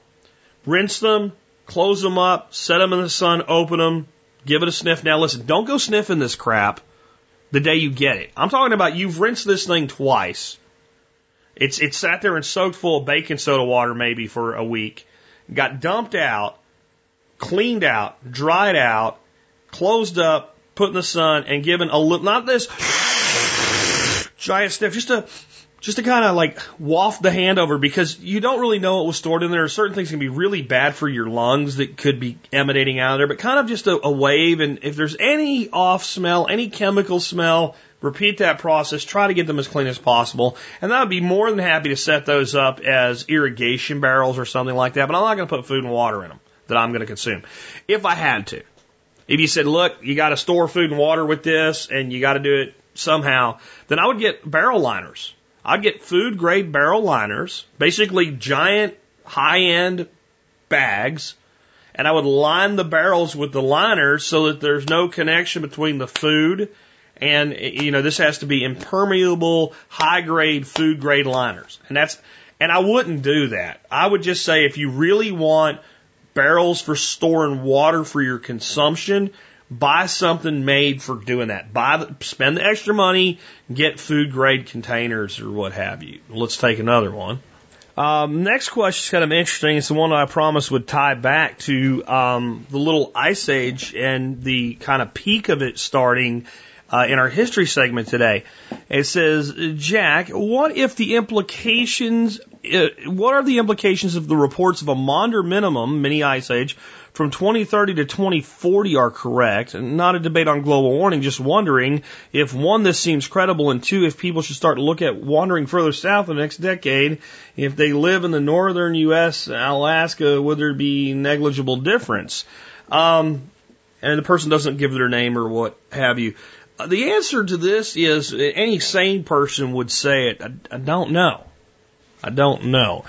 There is corollary evidence that the Maunder minimum of sunspots uh, happening at the same time of the little ice age, that that reduction in solar activity played a part in the reduction of global temperatures, but there's no conclusive evidence that's the sole cause. And, and, the reality is that our planet and our orbital plane and our angles of, of solar interaction and our ebb and flow of distances from the sun are far more complex, though completely calculable than than uh, modern science has led you to believe. Because we want to make it a simple problem. We we we we burn too much fossil fuel. That produces too much CO2, and that's why we've been warmer rather than cooler lately. And there's also global climatic activity at play that changes things. This winter is likely to be decidedly warmer for those of you in the northeastern and north central United States than is typical. That doesn't mean it's going to be all nice and sunny. You're going to be sitting out in your backyard in your flip flops and shorts in February though I might be, in spite of what I'm about to tell you, but that it will be warmer than normal, whatever normal may be. Because our view of normal is based on very short durations of time on a planet that's over 4 billion years old. And as we said earlier, a billion's a thousand million. And when we base things on a century of temperatures on a planet that's 400,000 million years old, we're not really thinking the right timeline. So we'll put all that aside. So why do I bring all that up then? Because we need to think in timelines here a little bit differently. So if you listen to the history segment today, what Alex Shrugged said in it was that this little ice age has actually been going on for a century, but it kind of started its peak you know, in, in, in the late 1600s, or in, in our case today, 1683 being the episode of the year 1683. And that what you'll find is that by the time you, you get into early, early United States history, we're still there. We're still there at the, the turn into the 1800s. We're still coming out of this. We, we, we don't even really come completely and totally out of these colder than normal temperatures until about 1850. Oh, that's just Jack Spirko talking. No, that's the NASA Earth Observatory notes three particularly cold intervals, one beginning about 1650, another about 1870, the last in 1850, each separated by intervals of slight warming. So even the, the, the last part we, of the 1850s was only the beginning of another interval, and it was almost 1900 before we really returned to what you would call normal in our limited understanding of beings of what that is. And what that means is that there is a forecast of extreme solar inactivity that seems quite credible and quite predictable um, from 2030 to 2040. That does not mean that that will be the beginning, the end, or the middle of something like the little ice age. It may be colder than normal. It may not be. We don't really know. Now, thinking long horizon here, I actually feel that there is a greater threat to humanity as a whole from the planet cooling down a couple degrees than from it heating up a couple degrees. I'm not saying either one is particularly Uh, desirable. But I'm saying if you look at what the implications are to, to, to humanity, if you drop the global temperature, I'm talking Fahrenheit here because I'm an American and we still use that Fahrenheit stuff here. If we drop the temperature, the average temperature, especially in northern temperate climates, especially when we look at wintertime temperatures by a two degree average, our extremes get much more extreme to the cold we start having things like three foot of frozen ground. A lot of trees and plants and species that we have come to expect to survive winters don't. We, we literally move the USDA zones, right? Like I'm in zone 7A, 7B, or 8A, depending on who's, who you believe, right? Um, here in North Texas. We move them down one. That means zone five becomes zone four. Zone four becomes zone three. Have you looked at what doesn't grow in zone three? Have you looked at where zone four is right now? Have you looked at zone six? Have you looked at the difference between survivability between six and five? Have you seen how much of the United States, including the most productive parts of it, are zone six? So I'm not saying this is going to happen. I'm saying that the implications are, you know, not good. Being able to grow citrus a little further north is nowhere near as bad as not being able to grow staple crops a little bit too far north. And When we look at the pressure being put on the food production system as it is and all of the other failures going along with it. I mean, people don't really get what this was like in the 1600s that, the Thames River in, in, in England would freeze so solid that they you could walk across it. They started having winter carnivals out on the ice. In the little ice age, for all of this to happen, the average difference in temperature was just two to three degrees Fahrenheit cooler than today. Um, again, I don't care what your belief is politically or scientifically about anthropomorphic global warming. I think if you actually take a look at what it means for civilization as a whole, if, there were anything to really fear from a disruption to society, the dropping of the temperature back to that level is, is definitely one of them. And any belief that we have that this little perfect kind of thing we call normal today is normal for the billions of years that our planet's been here and is the only way it will change is if we do something to change it is just, well, frankly, guys, I'm sorry, it's stupid.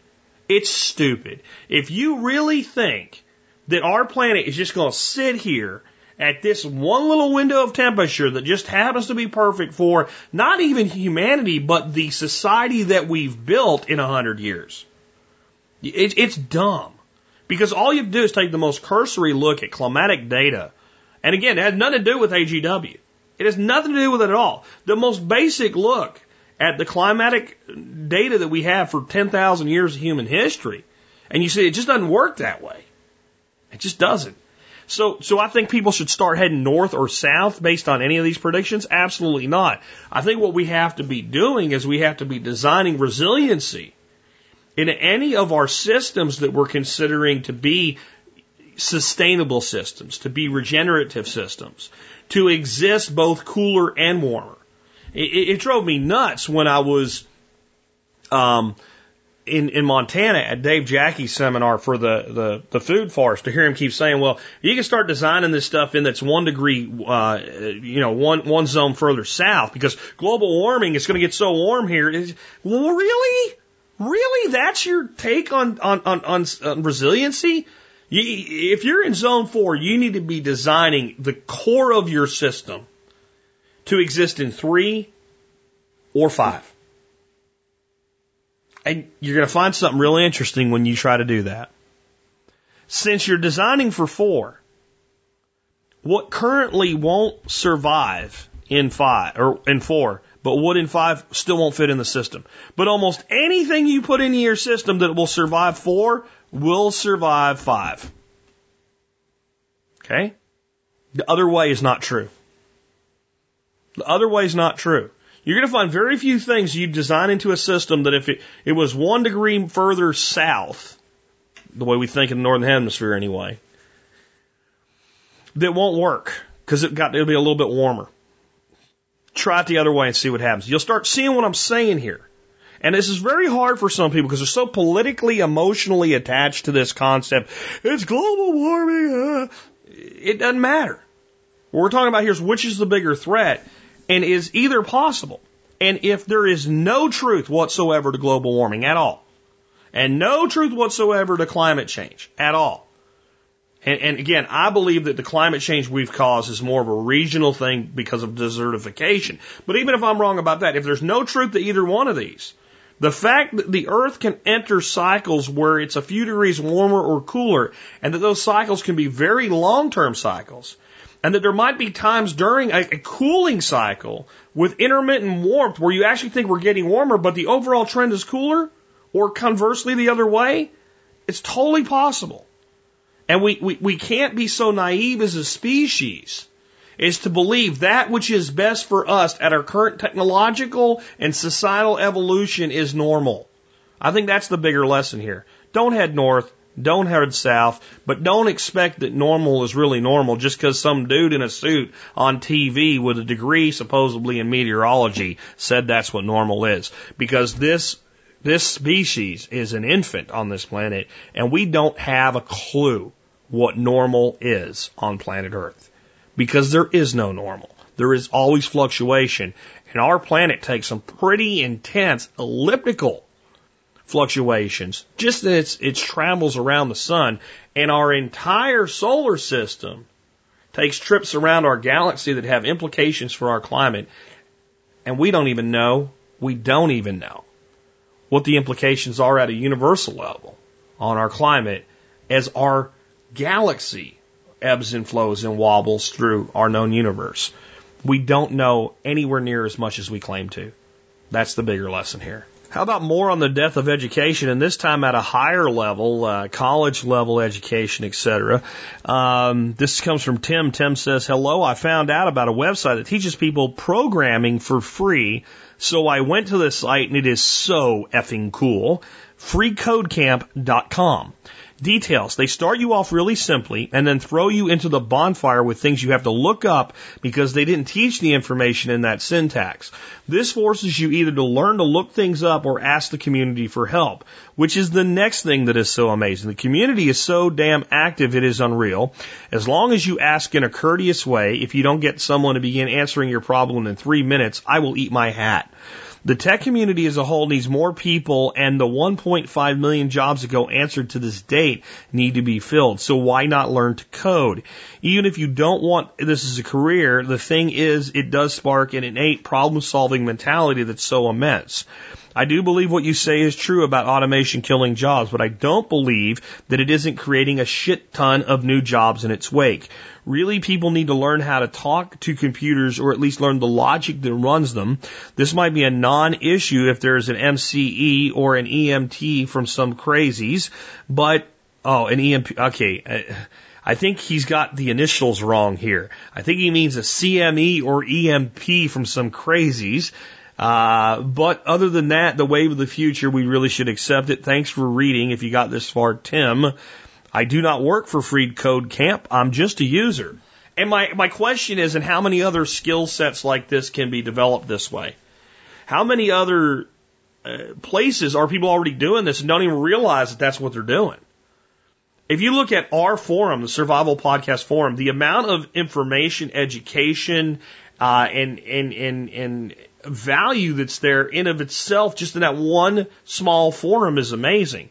Now, if you marry to a forum something like this free code camp, and you can get connected, learn JavaScript, build your portfolio, and help nonprofits. So I guess they're, I'm just on their site now. And so by creating all these coders, the hope is that some of the people that learn here will give back by doing work for free for nonprofits and things like that. I think it's awesome um, start learning to code. It's free. And uh, some of the things that you'll learn HTML5, CSS3, JavaScript, databases, Git, Node.js, uh, AngularJS with JavaScript, and uh, Agile, right? I mean, these are some of the things that are most in demand today. And there's no reason that something that's not here couldn't be added to something like this. If we look at mathematics, you've got the Khan Academy. This is another great place where people can learn totally different, more into the, the school level stuff. Guys, it's, it's just logical. Any of you that are really hanging on to the belief that we continue to need to send children by the millions every day away from their homes to government run buildings, to sit in desks, to listen to bells ring, to sit in straight lines, to do as they're told, to learn at a one size fits all approach, you're just ignoring technology. You're just ignoring technology. The, the education system as a whole is going to evolve at a pace that the existing dinosaurs can't keep up with everything from the top universities down to kindergarten classrooms are going to be eviscerated in this in this technological evolution. And when it occurs, people will act like they never believed it wouldn't happen. People will act like, well, of course. People will be like, why did it take so long? They're the same people clinging to it today. People fear change. People just flat out fear change. But the change comes whether you want it to or not. We fear change.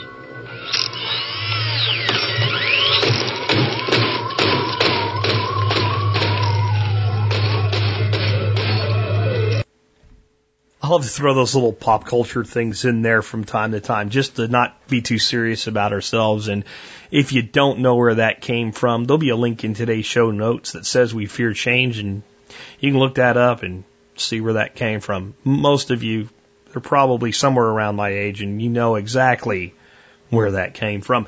Anyway, last question is kind of a serious, complicated one that I can't get too deep into because I could do a whole show on this. Um, but it says, uh, Jack, I'm a lifetime member and founding member of Perma Ethos. Thanks in advance for considering my question, whether or not you included in the TSP. Uh, when going with a group to purchase land, 100 plus acres, there's so many dynamics. What have you found to be the best practice pattern for this process? Uh, i.e. financial spreadsheet of contributions day one, year one established community, land trust in advance of the real estate transaction, etc. Thanks, Ethan. I think this is one that's really complicated. And it really has so many different things going on. If you're doing land development, well, let's say you're going to need 100 acres and you're going to bring 50 people or 50 families on to each act almost like a subdivision and have community property and all, you have to handle it like what it really is, even if you don't legally call it this, if you can find a way around it, which would be beneficial, which is a subdivision. Whether the people buy their piece outright or have some kind of a lease on it, however you manage it, you have to manage it. I hate to use this word, but on some level, like a homeowners association. But, you know, a homeowners association doesn't have to be evil. It just ends up always inevitably being evil. So one thing you can do with something like that to make it not inherently evil is to fundamentally limit, limit it uh, even more so than the Constitution limited the federal government, because clearly that wasn't enough. They basically, the, the, the stipulations set down have to have 100% backing to be changed, something like that, where no one would actually object to a change because everybody would agree to it, and they would only do agree to it because something that may come later may require it or something like that. But so that's one way. Another way is you uh, put together a group of eight people. None of you can afford 100 acres. You'd all like 100 acres. So eight of you go in on this. And then that's a totally different dynamic because now everybody in theory on a 100 acre property could have 12 and a half acres to themselves or everybody could have two and a half acres, right? And there could be 80 acres of community property. And how does that get handled? Oh my God, this just has the potential for people to hate each other if we start saying well, we're going to manage this as a community farm and there's going to be a profit, well, well, there's no profit in two years. All of a sudden somebody says, I want to leave. I want to take my piece and go home. If nobody's ready to buy them out, now how do we handle that? ah, see? See? This is how complicated this gets so fast. So here's what I say. The management and or ownership of the property has got to be done by a entity that is independent to itself. That doesn't mean that everybody that's in the transaction is not part of that entity, but the entity has to exist. A limited liability partnership, a limited liability company, a Inc., a C corp, and again, whenever somebody says, well, what kind of corporation? Tax attorney and CPA. But Jack, I just wanted your opinion. Tax attorney and CPA. Nothing you say will ever make me ever say anything in response to that inquiry other than you need to talk to at least one tax attorney and one CPA familiar with your situation, your state level laws, etc. At least one of each. And don't ever ask me because I'm only going to ever answer with the same answer because I'm an honest son of a bitch that won't lie to you and try to pretend that I know shit that I do not know. I, I can't possibly answer that question for you. I can give you all kinds of information about different entities. I can tell you mistakes that I've made, why I might do those differently in the future, but I'm still going to say tax attorney and CPA. And if you keep talking to me after that, I'm going to stick my fingers in my ears and go, la, la, la, la, la, can't hear you, tax attorney, CPA. Okay. So you did, you find that right entity for your situation. And then the entity is charged at minimum with the management of the site and the oversight of the management. Here's why it may only be the management, not the ownership. Let's say it is you and eight buddies, uh, you and seven buddies, so eight people. And to make this easy, uh, you're going to buy 160 acres. Everybody's going to get 20. That's just the way it's going to be. We're going to try to make it simple. And everybody has their own little 20 acre spread to do what they want with.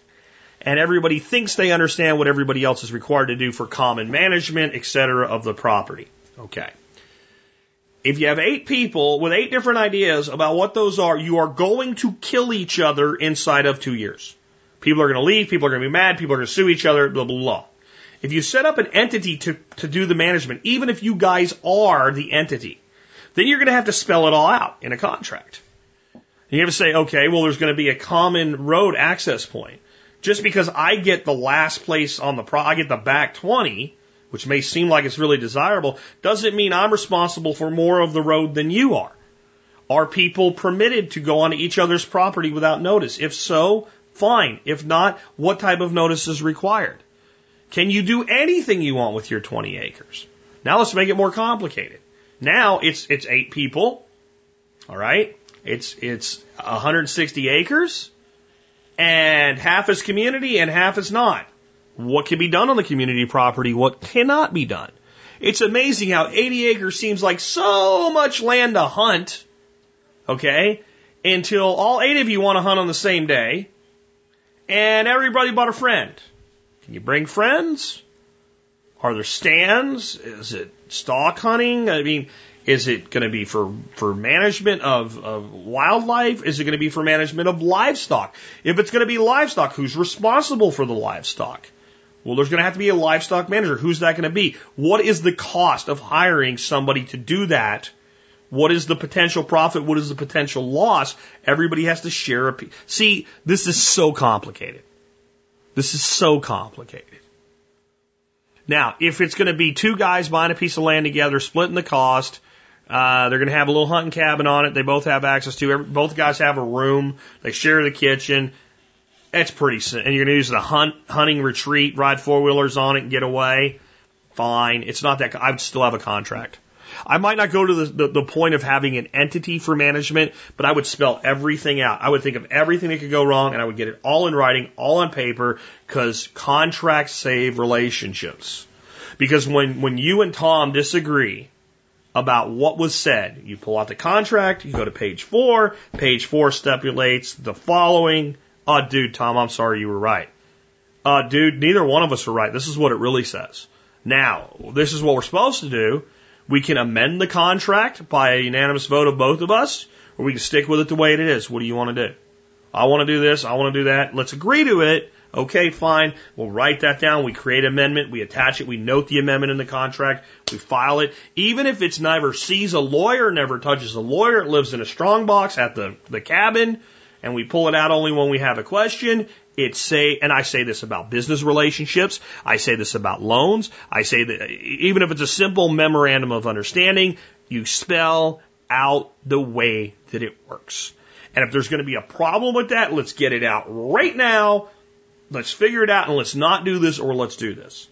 The best way to do a large scale development, if I ever take a run at it, this is the way that it happens.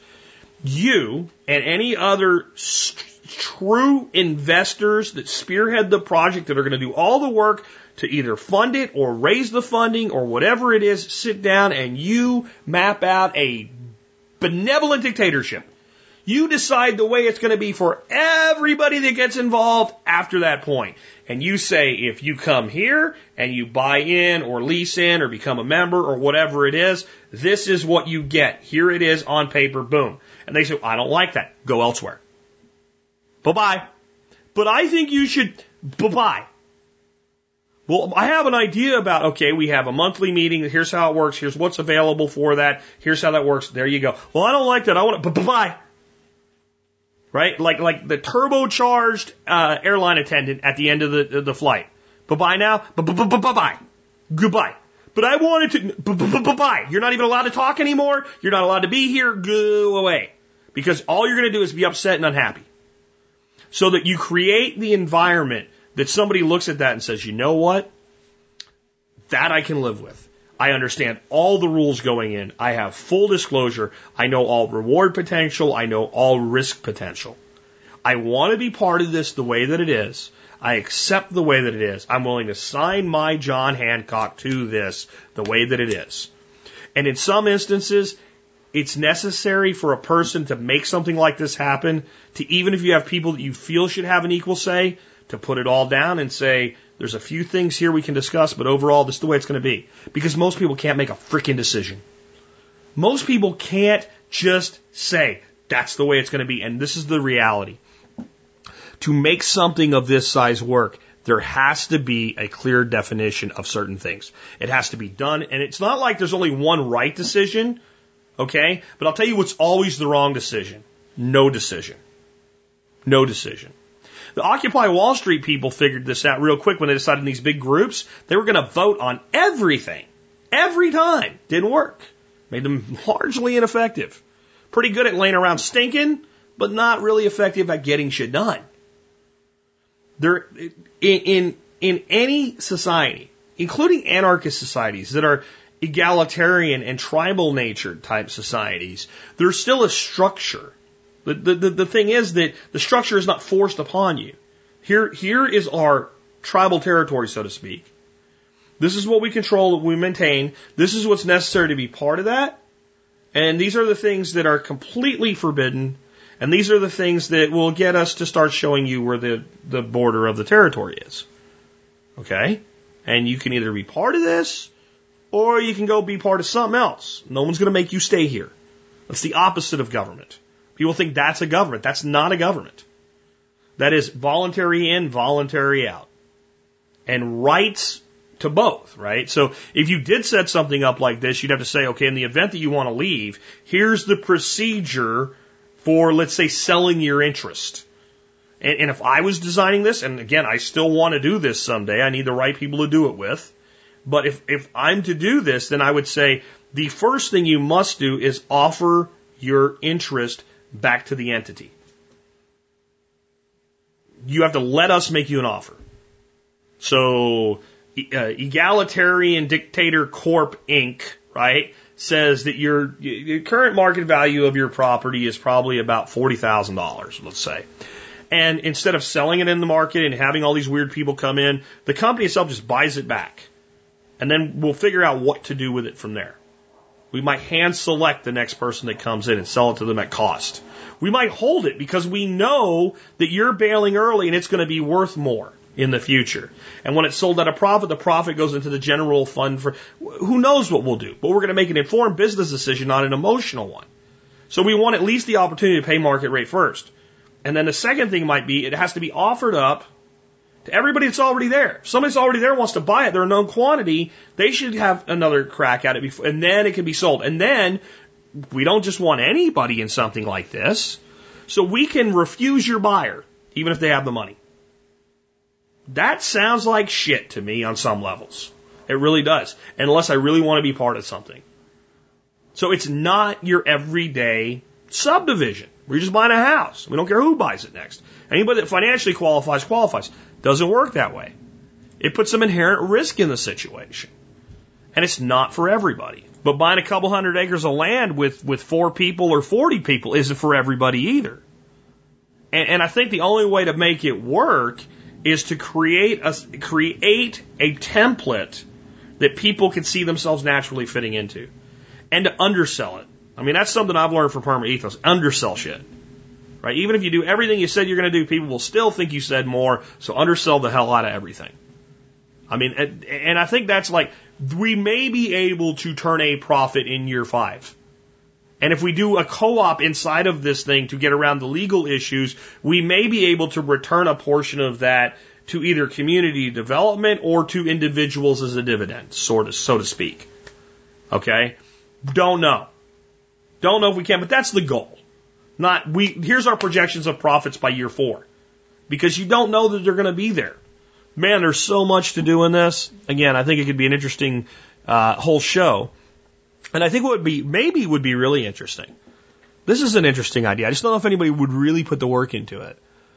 Would be to have people design contracts for how it would work, which is blanks for numbers. Because I might be able to get 200 acres down here uh, for 5,000 an acre. You might live in a place where 200 acres is going to be 20,000 an acre. So all of these numbers can be based on factors, multiplication factors, division factors, etc.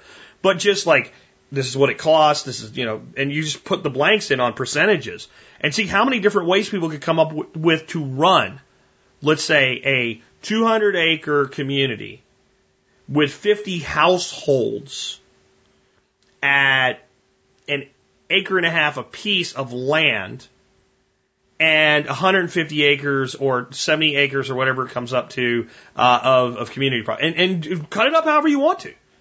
And, and then what the cost would be, what the what the profit would be based on your area, you know, the, the, the monthly revenues, how those could be used for development. I think it'd be very interesting, but I don't know. I think we've taken a run at this, and it's far more complicated than most people would think, which is probably why it's not been done as often as you would think it would have been done up to this point. But I do think there is a way to do it. I don't think the big problem is getting over the human interaction, the social design considerations of the community itself. I believe that if you float an idea that's solid in a, in a, in a society with 300 plus million people, finding 50 to 100 that want to be part of it isn't that difficult. I think government and, and local codes and ordinances that define people living in the same place as a subdivision and all the shit that goes with that and building restrictions and stuff like that and what it takes to actually be on grid versus off grid and commercial versus residential zoning and all that other shit makes this far more difficult than actually solving the social equation. Uh, when I floated it as a dictatorship, it will be this way, it will be this other way, and don't apply if you don't want to do it this way. We had tons of money available to us to do it. Ton, 2.6 million was my estimated available funding. Now, I would have taken everybody, but 2.6 million in a 30 day float. Will this program work? Getting it done? Logistically? And I'll say this. If you're going to be the guy, if you feel you have the expertise to do the design and development and oversight of the community, you're going to be the guy. If you're more than two hours from that place, if you can't be there several times a month and physically be on site, don't do it.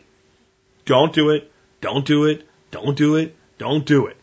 Don't do it. One more time. Do not do it. You've got to be able to, if you're going to be the guy, you've got to be able to step foot on it.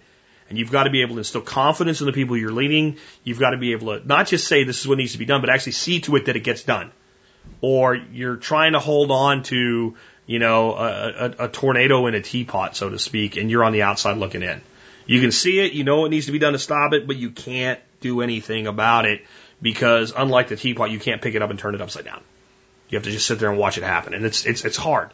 It's a difficult thing. Think deeply before you do it. I've always been opposed to getting too convoluted with groups in the preparedness space, especially with land ownership. And that's why. Now, the way I think it can work the best, but the, the, it becomes a lot more cost prohibitive this way, As you find a piece of land that can be developed into a subdivision, you develop it into a subdivision, you create certain community guidelines, a community covenant rather than an HOA. That sets down what can and cannot be done right from the beginning in like stone, like commandments, right? And it's more about that you can do anything you want except these things. So that when somebody tries to do it, nobody can say you can't do it, right? And then you run it that way and you sell the lots and people build their own house. Now, what are the problems with that today? One, the cost of developing the infrastructure is huge. Huge. Um, the community property, you know, the way to do this is a series of cul-de-sacs is the, is the most efficient way when we mapped it out. So the houses are actually close to each other, but everybody's got kind of like this acre strip behind them. And then the community property is like a big square in the middle. Logistically, that costs so much less. And you start understanding why, as crazy as suburbs are, why they're developed the way they are when you start thinking about how to do this. And you end up with this huge bit of community property and these trails, and it could be really cool, but it's expensive. Then you have to find a township that will let you do it and won't say, uh, minimum building size on these lots is at least 2,100 square feet. That's becoming common in crazy rural places now because they're greedy and they want their tax money. You know? And so this is complicated. But one way or another, you have to have an entity that sees to the management and oversight of the total project. That entity has to be charged with a series of tasks. It has to spelled out procedures. Everybody involved has to read and check off those procedures and say, before I become involved, I'm okay with this. And the biggest problem you'll have is people that think they've read it and haven't read it. Um, most of the time, when people read something and understand it and they're okay with it, they get involved. And if they're not, they just don't. What happens is people read what they want into something because they want the idea to fit them, then they sign on and then they want to change things. And the only way I really see this to work is to be very clear from the beginning and make change the exception rather than the rule. Where we already know what doesn't work, so we're not going to do that. We're not going to have an HOA. We're not going to tell people where to park their car. We're not going to tell somebody you can't park on your own grass. We're not going to tell somebody what color their friggin' house has to be. We're not going to tell them how big their house has to be. We're not going to tell them it can't be a mobile home. We're not going to tell them it, it has to be an in-ground home. We're not going to, you know, and and then the the the upside the, the, the other side of this is the way to make this a lot easier is go off grid only.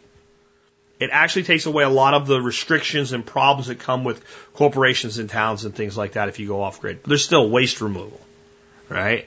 We'll recycle. People think things are easier than they are. You've got to have it spelled out. People got to understand it. And the people that sign on to it have to know what they're signing on to. And then when they change their mind, there has to be an exit strategy for them that doesn't disrupt the community. It's the best I can do for you in a closing segment on today's show. Anyway, with that, I hope you guys enjoyed today's show. Remember, I got a lot I'm asking out of you this episode. Uh, I want your suggestions and comments for videos and segments and items for my video series. Want your comments uh, on the on the on the site today um, with your ideas for different meads.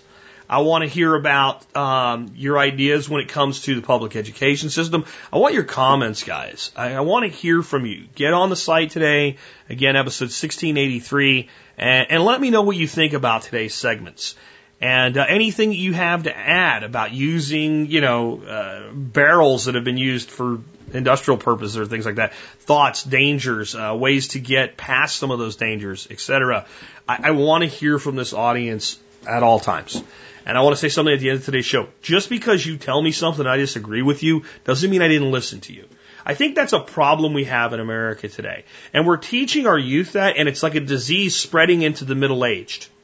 Like, I, I think five years ago, people had less of a problem with this than they do even today. Our children are being taught in, in our university systems and our school systems that eh, everybody's opinion is valid. No, not everybody's opinion is valid. And, and, and they're coming home with this mentality and parents and older siblings are actually accepting this nonsense and thinking that unless somebody agrees with you or agrees with the majority, uh, they're wrong. And that everybody should just agree with you to make you feel good. I'm not going to agree with everything you say. It doesn't mean I don't respect you. It doesn't mean I don't appreciate you. It doesn't mean that I didn't hear you. And it doesn't even mean when I disagree with the totality of what you said that maybe I didn't agree with many of the components of it, and those may not change the way I see things in the future. This is how we evolve as a society. This is how we evolve as a community by listening to everybody, but we also have to accept some people have stupid ideas. Most people don't have stupid ideas. They have ideas that don't have the total information available. Seems like a good idea. Most of us have done things in our our past that we were convinced were right when we did them. And if we look back on them today with hindsight, that 2020 hindsight, fully informed 10 years later, we go, that was dumb. That was stupid. But it really wasn't. Doing stupid things is like jumping off a building to see if it'll hurt. Well, you already know the answer to that, so that's stupid behavior. Stupid behavior is putting your penis into a beehive to see if they'll sting you. They'll do it. It'll hurt. Don't do that. It's dumb. Okay? Making the best decision you can with the information you have at the time is doing the best that you can. And information over time will change the way you view that same thing. Understand that's where we all are. We're all at different points of that. So we can all share our opinions. We can all disagree. Many of our opinions can be valid. But not all opinions and not all beliefs are valid. Some are dumb. Let's be willing to call stupid what it is. Let's do the best that we can. Let's support and take care of each other. And we can do all of those things at the same time. We do not have to respect the opinions of people that are clearly mentally deranged or flat out stupid to respect the opinions of most people. We don't have to go to the extreme. With that, this has been Jack Spirko with another edition of the Survival Podcast, helping you figure out how to live that better life if times get tough, or even if they don't. It was July hot across Georgia on my way to Myrtle Beach. I just got my diploma, so I set out in search of me. The honeymoon was over, and Alabama was far away from being little more than just a southern state. I got a gig down at the Bowery. I played for tips and water trains. Just a novice in a business that's seldom what it seems. And where are you going, Tartan? Where's JC and the chosen few? I saw the flash